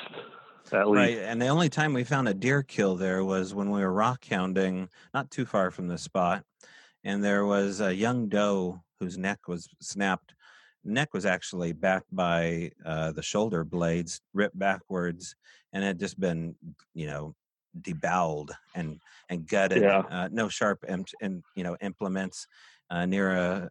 It was pretty fresh actually. Now that I think about it, because it didn't stink, and there was no Yeah. bugs on it, and uh, so we didn't find a lot of examples of deer kill. We had some animal mutilation stuff happen there, but um, you know, it's just nice. It's confirming to me because the only other thing that could be going on here, folks, is that Mark had a prank played on him. It, it would have involved, um, you know, some kind of pyrotechnic or light show that would have been pre-planned for Mark to be out there. Uh, if I was involved with it, I would have to leave the comforts of quarantine, which is about six hours away. Uh, you know, be incredibly quiet, walk through brush in a monkey suit. Daryl would have had to be a part of it. It just gets to the point where you're delusional if you think this is a story that uh, is that multi-layered and talented. Uh, there's just it's a complex story that now there's more players involved with it. Uh, a lot more players actually. Now we have Dr. Robert Alley uh, slowly immersing himself in this story, little by little, willing to look at the Owl Moon knee impressions and verify as a physician um, whether or not he's into Bigfoot, which he absolutely is. Um, agree that these are knee impressions that show human anatomy in him. Uh, his measurements are smaller than our measurements, and I'm willing to listen and listen to a physician talk about this all day long. Granted, he hasn't looked at these with his eyes on the actual impressions. He's had some pretty uh, detailed photographs I sent him, and then he's read uh, what is called the Dragoo report uh, regarding the anatomy from a sonographer here in Seattle, and do a back and forth uh, with that report and write up his own analysis. The point being is that this isn't just me and Daryl involved anymore. There are other people willing to immerse themselves in this, and they see data. And is it all about data? No, it's about trying to connect with something way cooler than data because there is something here that will allow you to look at it. But trust me, folks, that this stuff is looking at you a lot harder than you are it. And what it's gleaming, and my initial impression, and take it for what it's worth, Mark, is that these things are cool with you. Uh, I, Yeah. I, I think your camera would have been destroyed if they weren't. Yeah. And I think you would have had more than just a sighting. Something maybe would have happened to your truck or back at your house in Albany, which sounds crazy, but since you believe in ghosts, um, so Yep. yeah, I think they're cool with you, and I'm encouraged for you. I mean, I know you're on vacation right now. You you have time to go back in there and do whatever you want, but you've chosen not to go there and stay the night, especially alone. Is that right? yeah, not alone. I'm not going to do it. No, I'll if if other people are up there, I will, but I, I won't do it by myself. Um, and see, the the funny thing is, like, like when I go over Eastern Oregon by myself, I you know I throw. There's times where I just have my backpack on with my sleeping bag and everything, and wherever I stop that night, that's where I sleep. And it's never bothered me to sleep in the woods by myself at all. But that place, there's just no way I'd do it. Well, there's no only I one road. eh, There's yeah, there's only one way out if you're going to drive it, Yeah. right? I mean, there's no other way out but the road you came in on. So if that's not an option, then the Yeah. only option is ru- running down the road through the gate. Yeah. Yep. So and and see a, a, another thing to to bring up, like with your, you know, if this was set up and stuff, um, like when I'm in Eastern Oregon by myself, I carry a sidearm with me. Um, la- or that night that we were up there, I carry a sidearm with me. It's not necessarily to protect myself from Bigfoot, but you know, some tweaker comes in there or a cougar or something like that you know and, and if this would have been set up and somebody would have turned and come at me yeah i'm going to shoot i'm not going to just sit there and you know you know And so that would be really stupid for somebody to to Mhm. you know dress up in a suit and go and try and scare somebody. Oh, I'm Bigfoot. You know, it, that'd be with as many people that carry sidearms with them or rifles or whatever it may be out in the woods to Mhm. do something like that is it would just be asinine, just absolutely asinine. And here's the other little detail too: is that the property is up for sale next door to the Owl Moon Lab. So before the property was for sale, and science fiction buffs from Beverly Hills bought the place. Now, to me, that's an interesting detail. I hope I get to the bottom of sometime who these people are, because the fact is that they're into science fiction hardcore, and they want to turn it into kind of like a science fiction library place. And they walk in, pay cash for this joint. The place next Yeah. door to it, the rental property, is now for sale for like 450 grand because you get the property behind the Owl Moon Lab that leads to where Mark's talking about. So here's the deal, and I'll break a couple uh, things here. That property's for sale. If you're interested, get in touch with me. Also, Thom Powell, author Thom Powell of the Locals out of Clackamas, Oregon, his cabin is for sale. And that's a very active remote spot. Uh, you would be privileged to land Thom Powell's cabin in Clackamas. Oregon. So, uh, like both, no kidding. And I've been to both of these places. Uh, you know, I can definitely vouch for both of these places being sweet spots for the phenomena. And so if you're interested, strangebrowradio at gmail.com. And um, maybe we can negotiate prices somehow with these people. But um, hey, Mark, I appreciate you calling in, man. And um, maybe Yeah. I will see you sometime coming down the road here in May. Yep, yep. Next time you make it down here, we'll hook up. Okay, dude. Good talking to you. Thanks a lot, Mark. All right. It was nice talking to you, Alex. Yeah, you too, man. All right. Cheers. All right. Bye. Bye.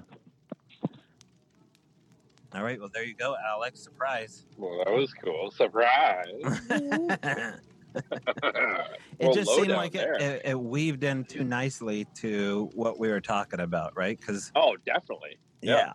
Yeah. yeah, Yeah. So, what do you think of the, the encounter? Mark's encounter. Yeah. Hmm. Let me see here. Well, I didn't get to ask him the question about whether he was a creative personality. And I would have, yeah, I missed that one because I wanted to talk to him about the the weaving of the the vine maples um, and the driftwood stump, or, or sorry, the wood the wood stuck in the stump as well. Um, yeah, because you got to see the photographs of that. well, yeah, I got to see the photographs, and the the one thing that stuck out to me that that like leapt out to me was like, it is so artistic.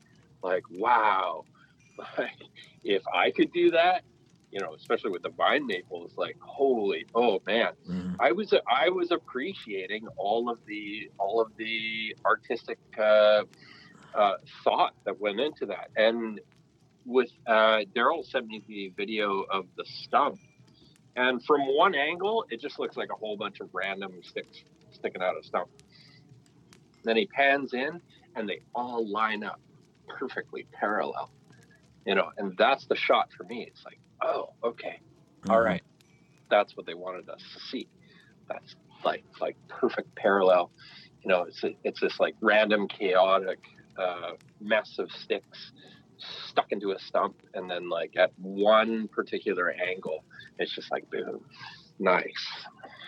Yeah, But, uh, yeah. Daryl even Yeah. says at one point in the video, it looks like cogs on a gear, and he's kind of right. It has it has this. Uh, it almost looks like uh, some kind of nature machine or nature, you know, technology of some kind. You know, nature it's, tech, and na- and perhaps it may be you It know, might some be. kind of nature technology that we don't understand or are privy to, but uh, we've just been given a little taste. now as a guy that works with wood, weaving green vine maple. Uh, Mhm. explain to me, as a guy that doesn't work with wood as much as you do, uh, how difficult those kind of weaves would be to do because you, you've seen the photo. Well, Okay, I don't have a lot of vine maple up here actually. Like on Quadra Quadra Island, there's uh, there's big leaf maple, um, but uh, not a lot of vine maple. Um, I have done some weaving with uh, some live hawthorn up here. It's very pliable, but it is very difficult.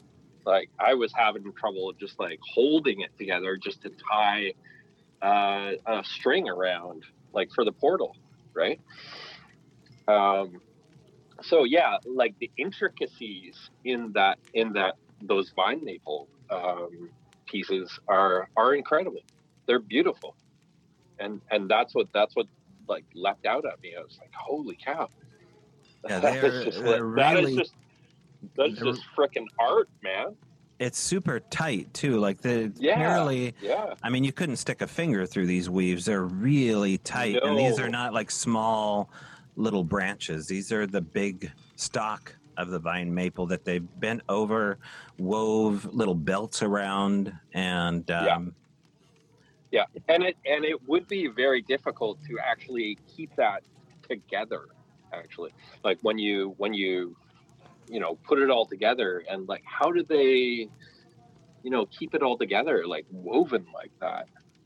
You know i, I i'm working with live hawthorn here and i have to use like twine to keep it together yeah, So- you bring up a good point because the end would untether, and the rest of it would just pop open. Yeah, it would nature just would pop reclaim open, its. right? Yeah, right.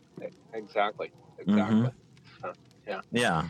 I mean, and when it comes to stick stuff like that too, I generally have to really be blown away and debunk the hell out of it because, you know, nature does crazy stuff all the time.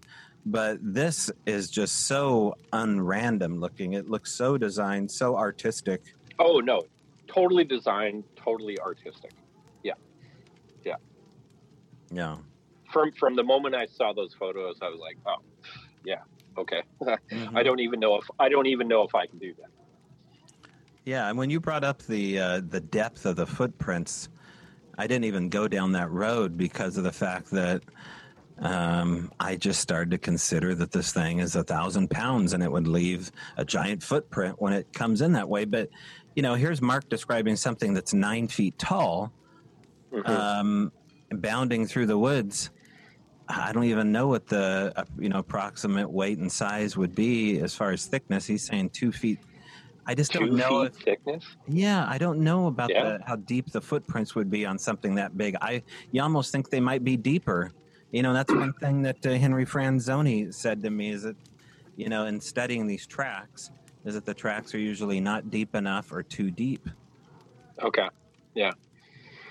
Well, yeah, and there's this peculiar quality, like you were saying, like it's just like 90 degree, like right down, flat. Especially the ones you've you've you know uh, casted out of Owl Moon Lab, um, the ones uh, the ones at the shop as well. They're just I don't know. They're just a little too perfect, you know, and Right. and impacted. And and the weird thing is, you don't see any other detritus. Like, okay, yeah, it's there, there's a lack of detritus. So if I'm gonna go out with a hydraulic press with a big footprint and set up some crazy contraption and set it to you know 12 1400 pounds and hit the button and it goes ka-chunk and goes down two feet right? You're still going to see a lot of the stuff that was on top of the like the duff the the forest duff like imprinted into that. But in a lot of these prints we don't see that. Like it, it's almost like it's been removed.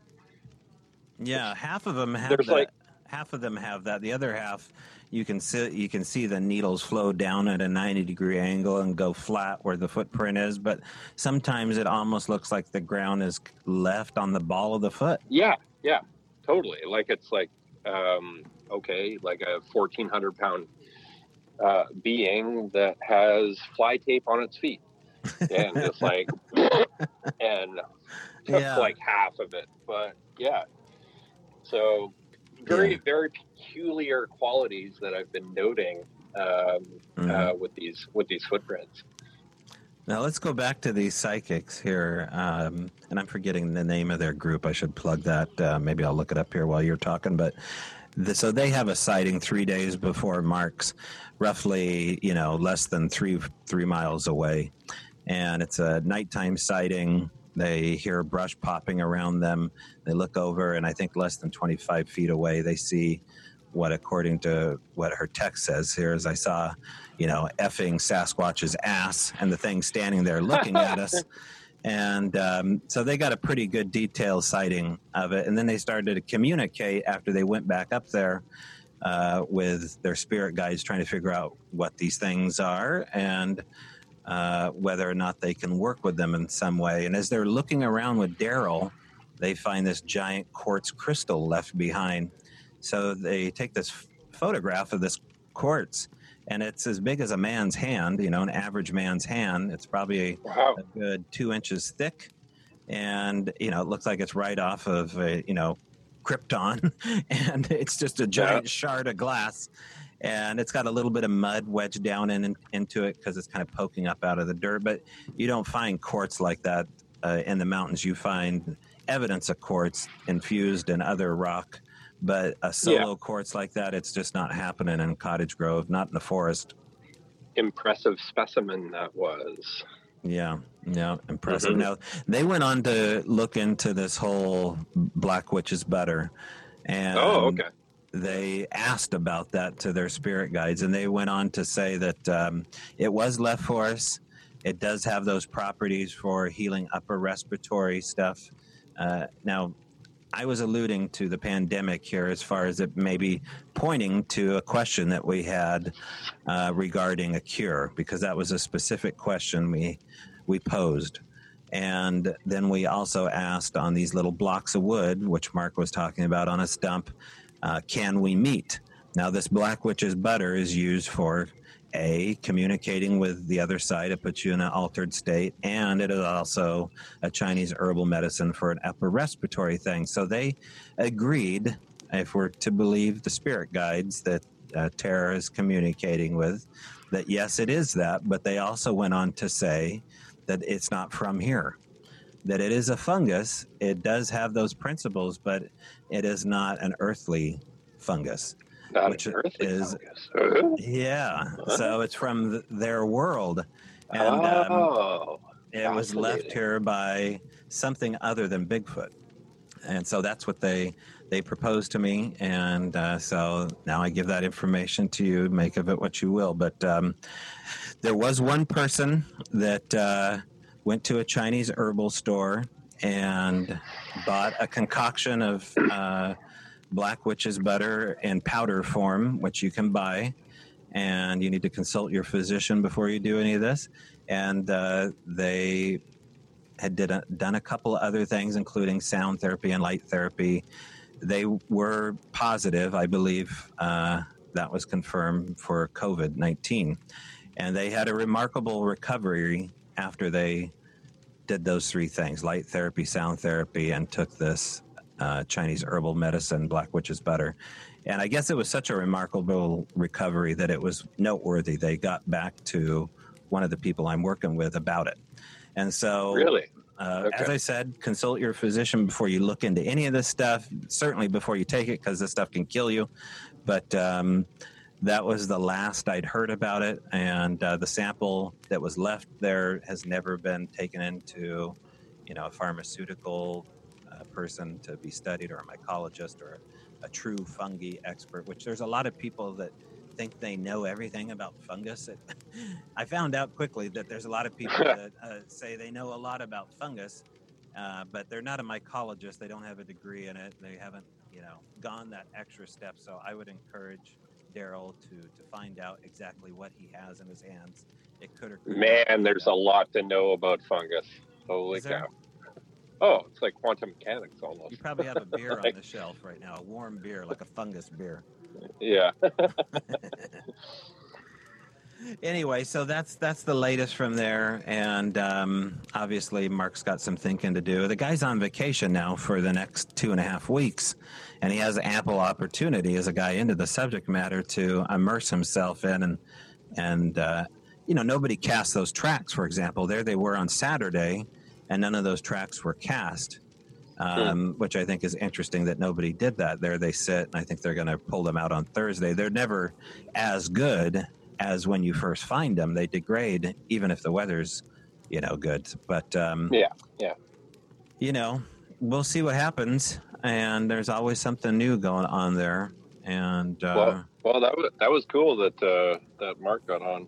Uh, that was great. yeah, It was really good to hear his perspective and uh, his kind of I don't know journey into the woo. hmm Uh, Yeah, absolutely. Now, going back to uh, our original uh, conversation here, James and Tony, let's Yeah. let's let's. Uh, do you mind going back there for a bit? no, no, no. Okay. So th- things unravel quickly uh, on the phone, which is the way I like them. You know, I, I I like it when it goes left field all of a sudden because I think that's the point of honesty there, and I don't really want to try to direct the conversation back to the subject matter of Bigfoot all the time. If it has to go other places, then let's go there. And that's exactly what happened in this one. And one of the things that came up was the idea of um, there being a doppelganger. Um, Mhm, mhm. James describes uh, this emaciated, tall, slender, weird version of himself standing over the bed. Is that I, I'm remembering the story correctly, aren't I? Um, I think I was had my headphones off for that one. okay. All I. I, yeah, it, it was uh, it was like oh yeah, talking about Right, the okay. doppelganger, and then I had to go do something. So yeah, yeah, that's all right. No, I Re- think his, relate his, the story. Yeah, his girlfriend um, had seen this entity. It looked a lot like him. It Oh, had uh, okay. had black hollowed out eyes. It was an emaciated version of him, and uh, the the idea of a doppelganger is something I've never had to deal with before until today. Now this is interesting. Today, I, I, okay. I'm, I'm in the backyard on. working on this uh, pond fountain thing that has the dick trickle, right? And so Yep. as I'm, I'm in the backyard working on this, uh, Erin is out front waiting for me to uh, get in the car with her and go on a hike. And so I think she's busy. She thinks I'm busy. And so she thinks I'm upstairs. Well, I'm in the back of the house with the door closed. And so she calls out, Hey, are you almost ready? And she hears a response. She hears my voice basically say, Yeah, I, I'm, I'm almost ready, or something to that degree. And um, she kind of looks around because she doesn't see anybody. Well, she comes into the backyard, and there I am working in the fountain. And she said, "Whatever, whatever it was, was an uncanny, uh, you know, to your voice. Uh, it's, you know, it must have been you." I told her it wasn't. I'm in the backyard trying to get, you know, Dick Trickle to to work a little didn't harder even for didn't me. even hear you ask the question. Exactly. Yeah, So yeah. i- here we are having a conversation about an interview with a guy that has his own doppelganger. Um, Right. So, uh, what what's your opinion of doppelgangers? Ah, man, I just don't have enough data, enough experience. I I have been okay. I have had three people in my life that are extremely close to me: my mom, my ex-wife Claire, and one of my girlfriends, Julie. And all three of them had experiences with going up to a person that they absolutely, absolutely 100% thought it was me. And basically to touch the person on the shoulder and say, hey, Alex, and have it turn around and just be like, not me. But prior to that, it was, it was me. And these are people that have known me like most of my life and when you see when you see a person on the street you know someone you've known for the most of your life it's like oh yeah there's so and so right you don't mistake another person for that person so i found like those three those three tales from three de- three separate people um, uh, in my life to kind of, you know, if it was just two, if it was just my mom and my and my ex-wife Claire, I'd be, all you know, ah, yeah. But then like three of them, and it's like, okay, well, there's something here. there's something here. As to what that something is, honestly, no idea. No idea. I know uh, Tim Renner, I think, has had a an interesting doppelganger experience, kind of along the same lines as me. Um, but uh, yeah, I really don't know, man. Um, you know, as as far as your experience uh, earlier with uh, Erin uh, asking a question and you calling out, you know, that's uh, that's kind of a voice ganger, I guess. But uh, it's not, it's not the it's not the it's not the full physical tone. I'm gonna look Uh, that. it's your voice, so maybe maybe something's borrowing your voice there. Right.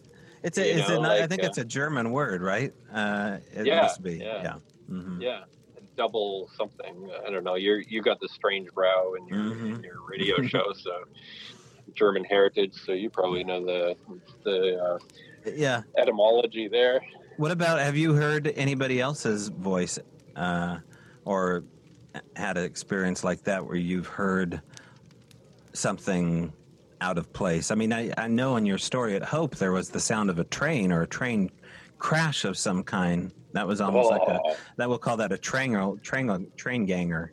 Um, yeah. Oh, I mean, wow! Like the the noises out there were absolutely like literally unbelievable. Like I couldn't believe I was hearing these noises where there was no physical activity. There was no lights. There was no mhm. there was no trucks. There was no welding. There was no grinding. Like you know, we can see the train tracks through that Mhm. th- from the campsite, and I'm looking, and there's absolutely no lights, and yet there's these incredible freaking sounds that are coming like directly right off right after our crazy crazy experience in the woods and uh, yeah it's it, it, it did seem like something was borrowing those sounds and doing almost like an orchestra. Just like it, it- like sampling like taking a mix sample of all these sounds that had come through the area. You know uh, a, a train or uh, some kind of crash um, these uh, you know vehicles that would come up the road uh, the grinding noise all of these and it just like like for that much sound activity to happen directly after we had our really weird experience because that was like an hour and a half of sound activity. And like it was nuts. And it was so loud and it wasn't just coming over from the train tracks it was like happening like all around as well. So yeah my my going theory is that uh, whatever was out there i don't know if it's sasquatch or little people or a witch or whatever whatever was out there was actually borrowing these sounds um, uh, to basically play for us Right, right, yeah. I'm uh, queuing up something here. One second. Let me uh, play an example of what uh, Alex and I are trying to say. So, back at the Owl Moon Lab, this is one of the sounds that we've kind of found late in the game. Um, in fact, it's in an area where Mark had his sighting. Uh, this was a moment where I was up interviewing Daryl about running into orbs in the woods with the neighbor. And so we did uh, a recreation of this around nine or 10 o'clock at night. I uh, got my interview with uh, the neighbor and Daryl about their encounter. Uh, I think it was about a three hour encounter with orbs and footfall and heavy stench. And so they're pretty shaken up about it. They're both bouncing accurate details back and forth. And then af- after I left, I get a phone call from Daryl saying something weird's turned up on my phone and um, it has no timestamp, it has no date stamp. It's a video. It's about 12 seconds long, and I have no idea who these people are or what they're saying. And so, um, let me play that. Oh, I hear your candy wrapper again. That there's that pesky candy wrapper. what There, it, you're eating a Twix. Okay, I'm going to play this sound, and uh, this is an idea. I mean, this is, goes into the the doppelganger theory. That's something you use the word borrow. I think that's a good way for describing what you're about to hear. You're going to hear Daryl's voice speak another language. It's not a language I know of, and it's not Daryl because he doesn't know another language. And then you're going to hear this woman who sounds like she's on a synthesizer, and then you're going to hear somebody chewing. It's a lot to uh, take in. So let me let me play you a little bit of this doppelganger uh, voice sharing thing. Hit this. Okay, let's uh, let's do this one second here. Turn that on. Play this. Cancel. All right, here we go. Let's see if it'll play. Okay.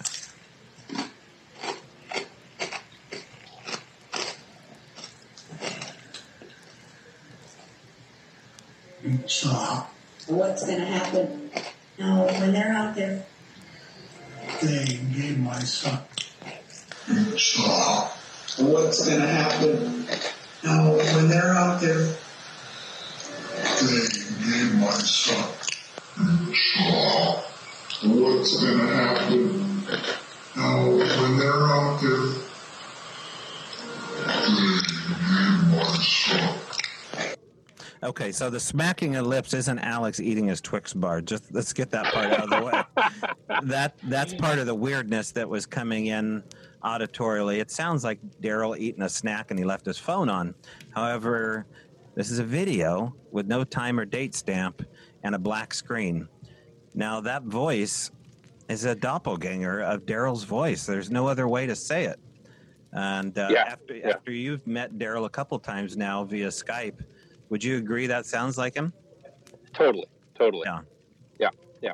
Yeah, very bizarre. Yeah, so but- that's I have a I have a very good ear for like voices and and, and sounds as well. So yeah, Yeah. I, would- I would say that is like definitely a borrowed Daryl's voice, but it also sounds like the the other like the female voice is like a borrowed voice as well. yeah, yeah, but English. Yeah, yeah, Right. and there, but there's this like mixed quality to it. Yes, you know? like yeah, like a, like sampled like oh i'm going to take a little bit from here and a little bit from Mhm. there and like put it into this like because it's very like what you mean something more so Right. yeah Now, what the interesting thing about what the woman's saying here is that she's acknowledging this is a little bit of a leap, but is almost an acknowledgement of the fact that there's going to be somebody coming out here and what is going to Yeah. happen when they come out here. And it's a female's voice, which I think is really interesting. I mean, the fact is, is that we have mysterious women on tape from the Owl Moon Lab that we've never got it deciphered. They're not speaking English like she is. Um, I have no idea whose voice that is. I, I think I know that that's Daryl's voice, but that's certainly an unknown language, and it has a synthesized quality to it as it tunes in and tunes out of you. it definitely does like Mhm. at one point it almost sounds like it was reversed like Yes. but uh yeah there's uh yeah but that is definitely english like what that woman is saying is like what's gonna happen now that they're gone Yeah, yeah, close enough. Um, Mhm. Okay, so let's get to the part here of Santeria. You know, I didn't expect uh, James to be talking about uh, a moment where he had to kind of do battle with the devil, for lack of a better word. I mean, it, what he was Mhm. describing was basically a Grim Reaper type from. It reminded me of the Ringwraiths from Lord of the Rings. Uh, Yeah. Very similar in nature. In fact, he even described uh, how these uh, kind of wisped away at one point. There was this, uh, he said it like a balloon getting popped and it just Yeah, kind of yeah. fizzled. Uh, right. And that's very Yeah. ring wraithy how those guys would disappear. Yeah. Yeah. So that was a, an impressive moment there. And, course, you know, he's a Christian guy. He called upon Christ to uh, basically do battle with the angelic forces, and uh, it worked. Saw a ball Yeah. of light and uh, dashed right through it like a, you know, garlic to a vampire and took care of business. Totally, totally. Well, belief is, uh, I feel, like the strongest uh, power, you know, against these uh, shadow beings or forces. Uh, whatever you whatever you do believe in, you know, if you do believe it, then Mhm. if you do believe in something, then call on that as as your power. And uh, you know, I've had that before. Uh, Yeah, and he mentions that too. He talks about the Native Americans basically telling him, "You don't have to worry about skinwalkers because you don't believe." yeah, this." because you don't believe in that. yeah, yeah, Yeah. Faith had its yeah, own power. like this is yeah, this isn't you know if you, you know you don't believe in this, so you don't have to worry about it. But uh, we certainly, as you know, we certainly do. So we have to worry about this and and uh, take the proper precautions. Yeah, now I've never had to deal with somebody that was a priest in Santeria. In fact, um, you know, the the craziest ever got for me as far as uh, you know dealing with someone who actually practices uh, magic like that was the Mark Kenyon guy that was the uh, professor Satanist down in Eugene, um, Right. and he, you know he had his own crazy experiences like that. Have you ever had to unfriend somebody, Alex, based upon the fact that yeah, yeah, I definitely did in the past year actually. okay? Um, yeah, I won't go into it too much. Um, it's kind of kind of like how uh, how James was saying. Uh, you know, you you you want to be careful when you call when you say the name of these things. So I don't like to say this guy's name anymore because right. uh, it has its own power. Y- yeah, yeah. Mm-hmm. I, I just, uh, I don't, yeah. I, Right. I, I, I unfriended him. I Mhm. just left it all, left it all behind. It was just too much, too much, too much. And I'm just like, no, man, you, you, you don't Mhm. have good intentions. You've, you've got way too big of an ego. You're, you're a massive narcissist. You're, you're like almost bordering on cult mentality, personality here you know, with uh, bringing all these people into your fold, and and I'm just like, I, I don't want any part of this anymore. So, yeah, so had to had to basically cut that cord hmm essentially. Yeah, yeah, Right, literally. Well, and that's a, another way to do it. Uh, that's one of the rituals is a cord cutting ceremony where you, you know, go through the the steps ritualistically to cut the cord. Uh, there's one. We have one individual like that uh, that we've both had to do that with Erin and I, and it's kind of painful because you see the potential. Well, it's it is painful. Oh my god, yeah, yeah. you- the you know the potential? And it's just I like, no, know. why does it have to be so filled with you all the time? I, I mean, it's not Yeah. like this is not a typical uh, friendship that's just gone awry because someone's being a douche. This is literally like these people are choosing darkness and they think that they're the light.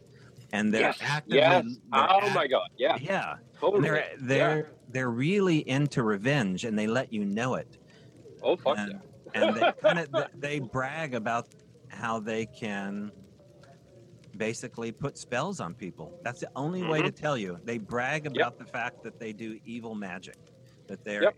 Dark magic, and um, that's you just cannot allow them to persuade you back in their life because they're really good about putting guilt on you for Oh, yeah. basically either how they've turned out, uh, the fact that they've got bad luck, and it's all this weird manipulation to basically Oh, man, oh, Get back in your manipulation. Holy cow.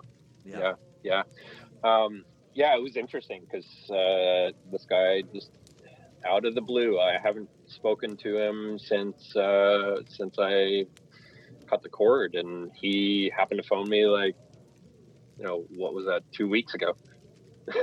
Just like, and everything he was saying was just like, oh man, I could see through all of what you're saying. He's trying to like pump himself up. Oh, I'm doing so good. Blah blah blah. I'm on the right path. Blah blah blah. I was just like, no, no, you're not, dude. You're just I don't know what angle you're playing here or what game you are trying to try to play, but uh, there's a reason you called me, and it wasn't to just check up on your buddy. No, no. Mhm. So I, I cut that. Uh, I cut that phone call. Uh, Yeah. pretty short. Yeah. Yeah, Yeah. in fact, I even have the feeling just mentioning the story of this other person that just in mentioning who they could potentially be, just like you would. I don't mean to be this dark, but in in the same way you would mention a demon or a skinwalker, that name. Their spidey tinkle, uh, spidey senses start to tingle, Yeah, and then all of a sudden you'll get a text message or you'll get something out of the blue. definitely, definitely. Um, uh, going back to one of my uh, experiences, uh, oh wow, it was a 15 year long experience that I had with uh, with my ex uh, Claire, and we multiple times met this entity. It was energetic entity, absolutely like holy crap, this is like super powerful, um, super like had such a incredible presence to it. And this wasn't just like at one particular location. This was like at the very tip of the south of the island where we first lived, and then we moved, and it followed us. Anyways, so I I after Claire and I split up, I was doing some work and I was like, oh yeah, I- no, I'm just gonna, I'm gonna actually, I'm curious about this entity. Entity, you know, what was that? So I ended up uh, doing some inner journey work and going to meet this entity and ask it some questions, and I did get its name. Um, so a lot of other stuff happened after that, but uh, as soon as I got its name, I emailed Claire. I was like, "Hey, yeah, I did this work. I I actually learned the the thing's name." And she's like, "No, don't even tell it to me. I don't want to hear it." And right when she said that, I was like, "Oh, she doesn't want. Okay, she doesn't want to know the name because she doesn't want to even think the name because even thinking the name would call this thing back to her." Right, that's heavy. Yeah, no, that was a very, very, very heavy experience, uh, especially at the end there. Uh, you know, that might be a tale for another time, but uh, yeah. Yeah. Well, um, in closing, uh, that was uh, worth revisiting. I listened to the podcast three times now. James and uh, Tony, if you haven't had a chance to check it out, um, Into the Tree is the episode. Definitely worth a listen.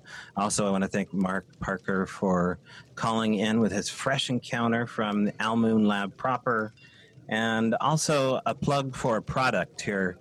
I, uh, I sent you an image of the video quality from an item called SiOnyx. It's color night vision. Uh, it's something I'm definitely thinking about uh, eventually Oh, getting yeah. myself a, a brilliant toy, and the quality uh, that you can get for dropping about 500 bucks is pretty incredible. So, uh, if you don't have night vision, you can still go outside and see some really incredible stuff in the sky. I think night vision.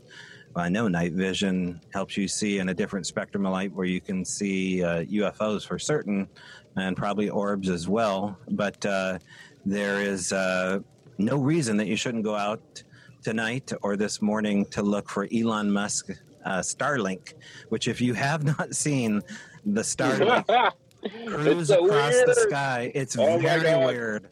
Oh, I, I woke up at 4:30 this morning and uh, and stepped outside and, and there it was. I was oh what the okay yeah it's it's something totally different totally different Yeah, and I don't know how I feel about it because I feel like it's Earth litter or uh, cosmic litter, and Yeah, uh, the yeah. idea behind it is they're going to launch a whole bunch more of these, and uh, oh, like it's a going like to a big whack whack more of those yeah right. yeah, it'll be but, uh, traffic in the sky all night long, and if you're into astronomy, uh, this is really going to mess up your game. Yeah, I mean, he does say that they're just in like a lower orbit now, and they like just for testing, and they'll actually go into a higher orbit and will be less visible. But with the amount of like satellites that he's talking about, hmm um, that's yeah, that's a lot of uh, that's a lot of litter. That's a lot of stuff up there. I mean, yeah. Yeah, you can look up the schedule for when it's flying over uh, your neck of the woods. It's it's not a UFO, but uh, man, it's pretty interesting as far as uh, you know, just gazing, stargazing. So check out Starlink. You can find that somewhere on Google for your own neck of the woods. Hey, we'll do it again next month, bro. And as always, Sounds good, man. good to have you on Ales and Tales once more. And uh, of course, we'll be Wonderful. talking on and off uh, between now and then, of course. And uh, have a good night, dude. All right, you too. All right. Thanks again to Mark Parker for calling in and Alex for chiming in all the way from Quadra Island up in Canada. Don't forget, again, that's coming up this week, April 18th and 19th. Go to Strange Brow Radio, click on quarantine webinars, and there are two options 18th, Mystery of the Elongated Skulls, and I guess I should say Mysteries of the Elongated Skulls. Also, check out the Quantum Bigfoot Language on the 19th. All those are on there. Check them out. I think $6.99 is uh, the price for Quantum Bigfoot donation for uh, Marcia K. Moore and Brien Foerster on the Mystery of the Elongated Skulls, and the PayPal information is on that as well. We're working on new ones coming up here for the end of April, beginning of May. I'll let you know more about that as we go along that's it. Um, everyone, you know, what can I say? We're all kind of stuck in this situation. One big happy quarantine, purelled, slightly rashy family. So, uh, without going into all the messy details about our own issues here, you all take care of yourself. And as always, one, two, three, I will see you in the trees.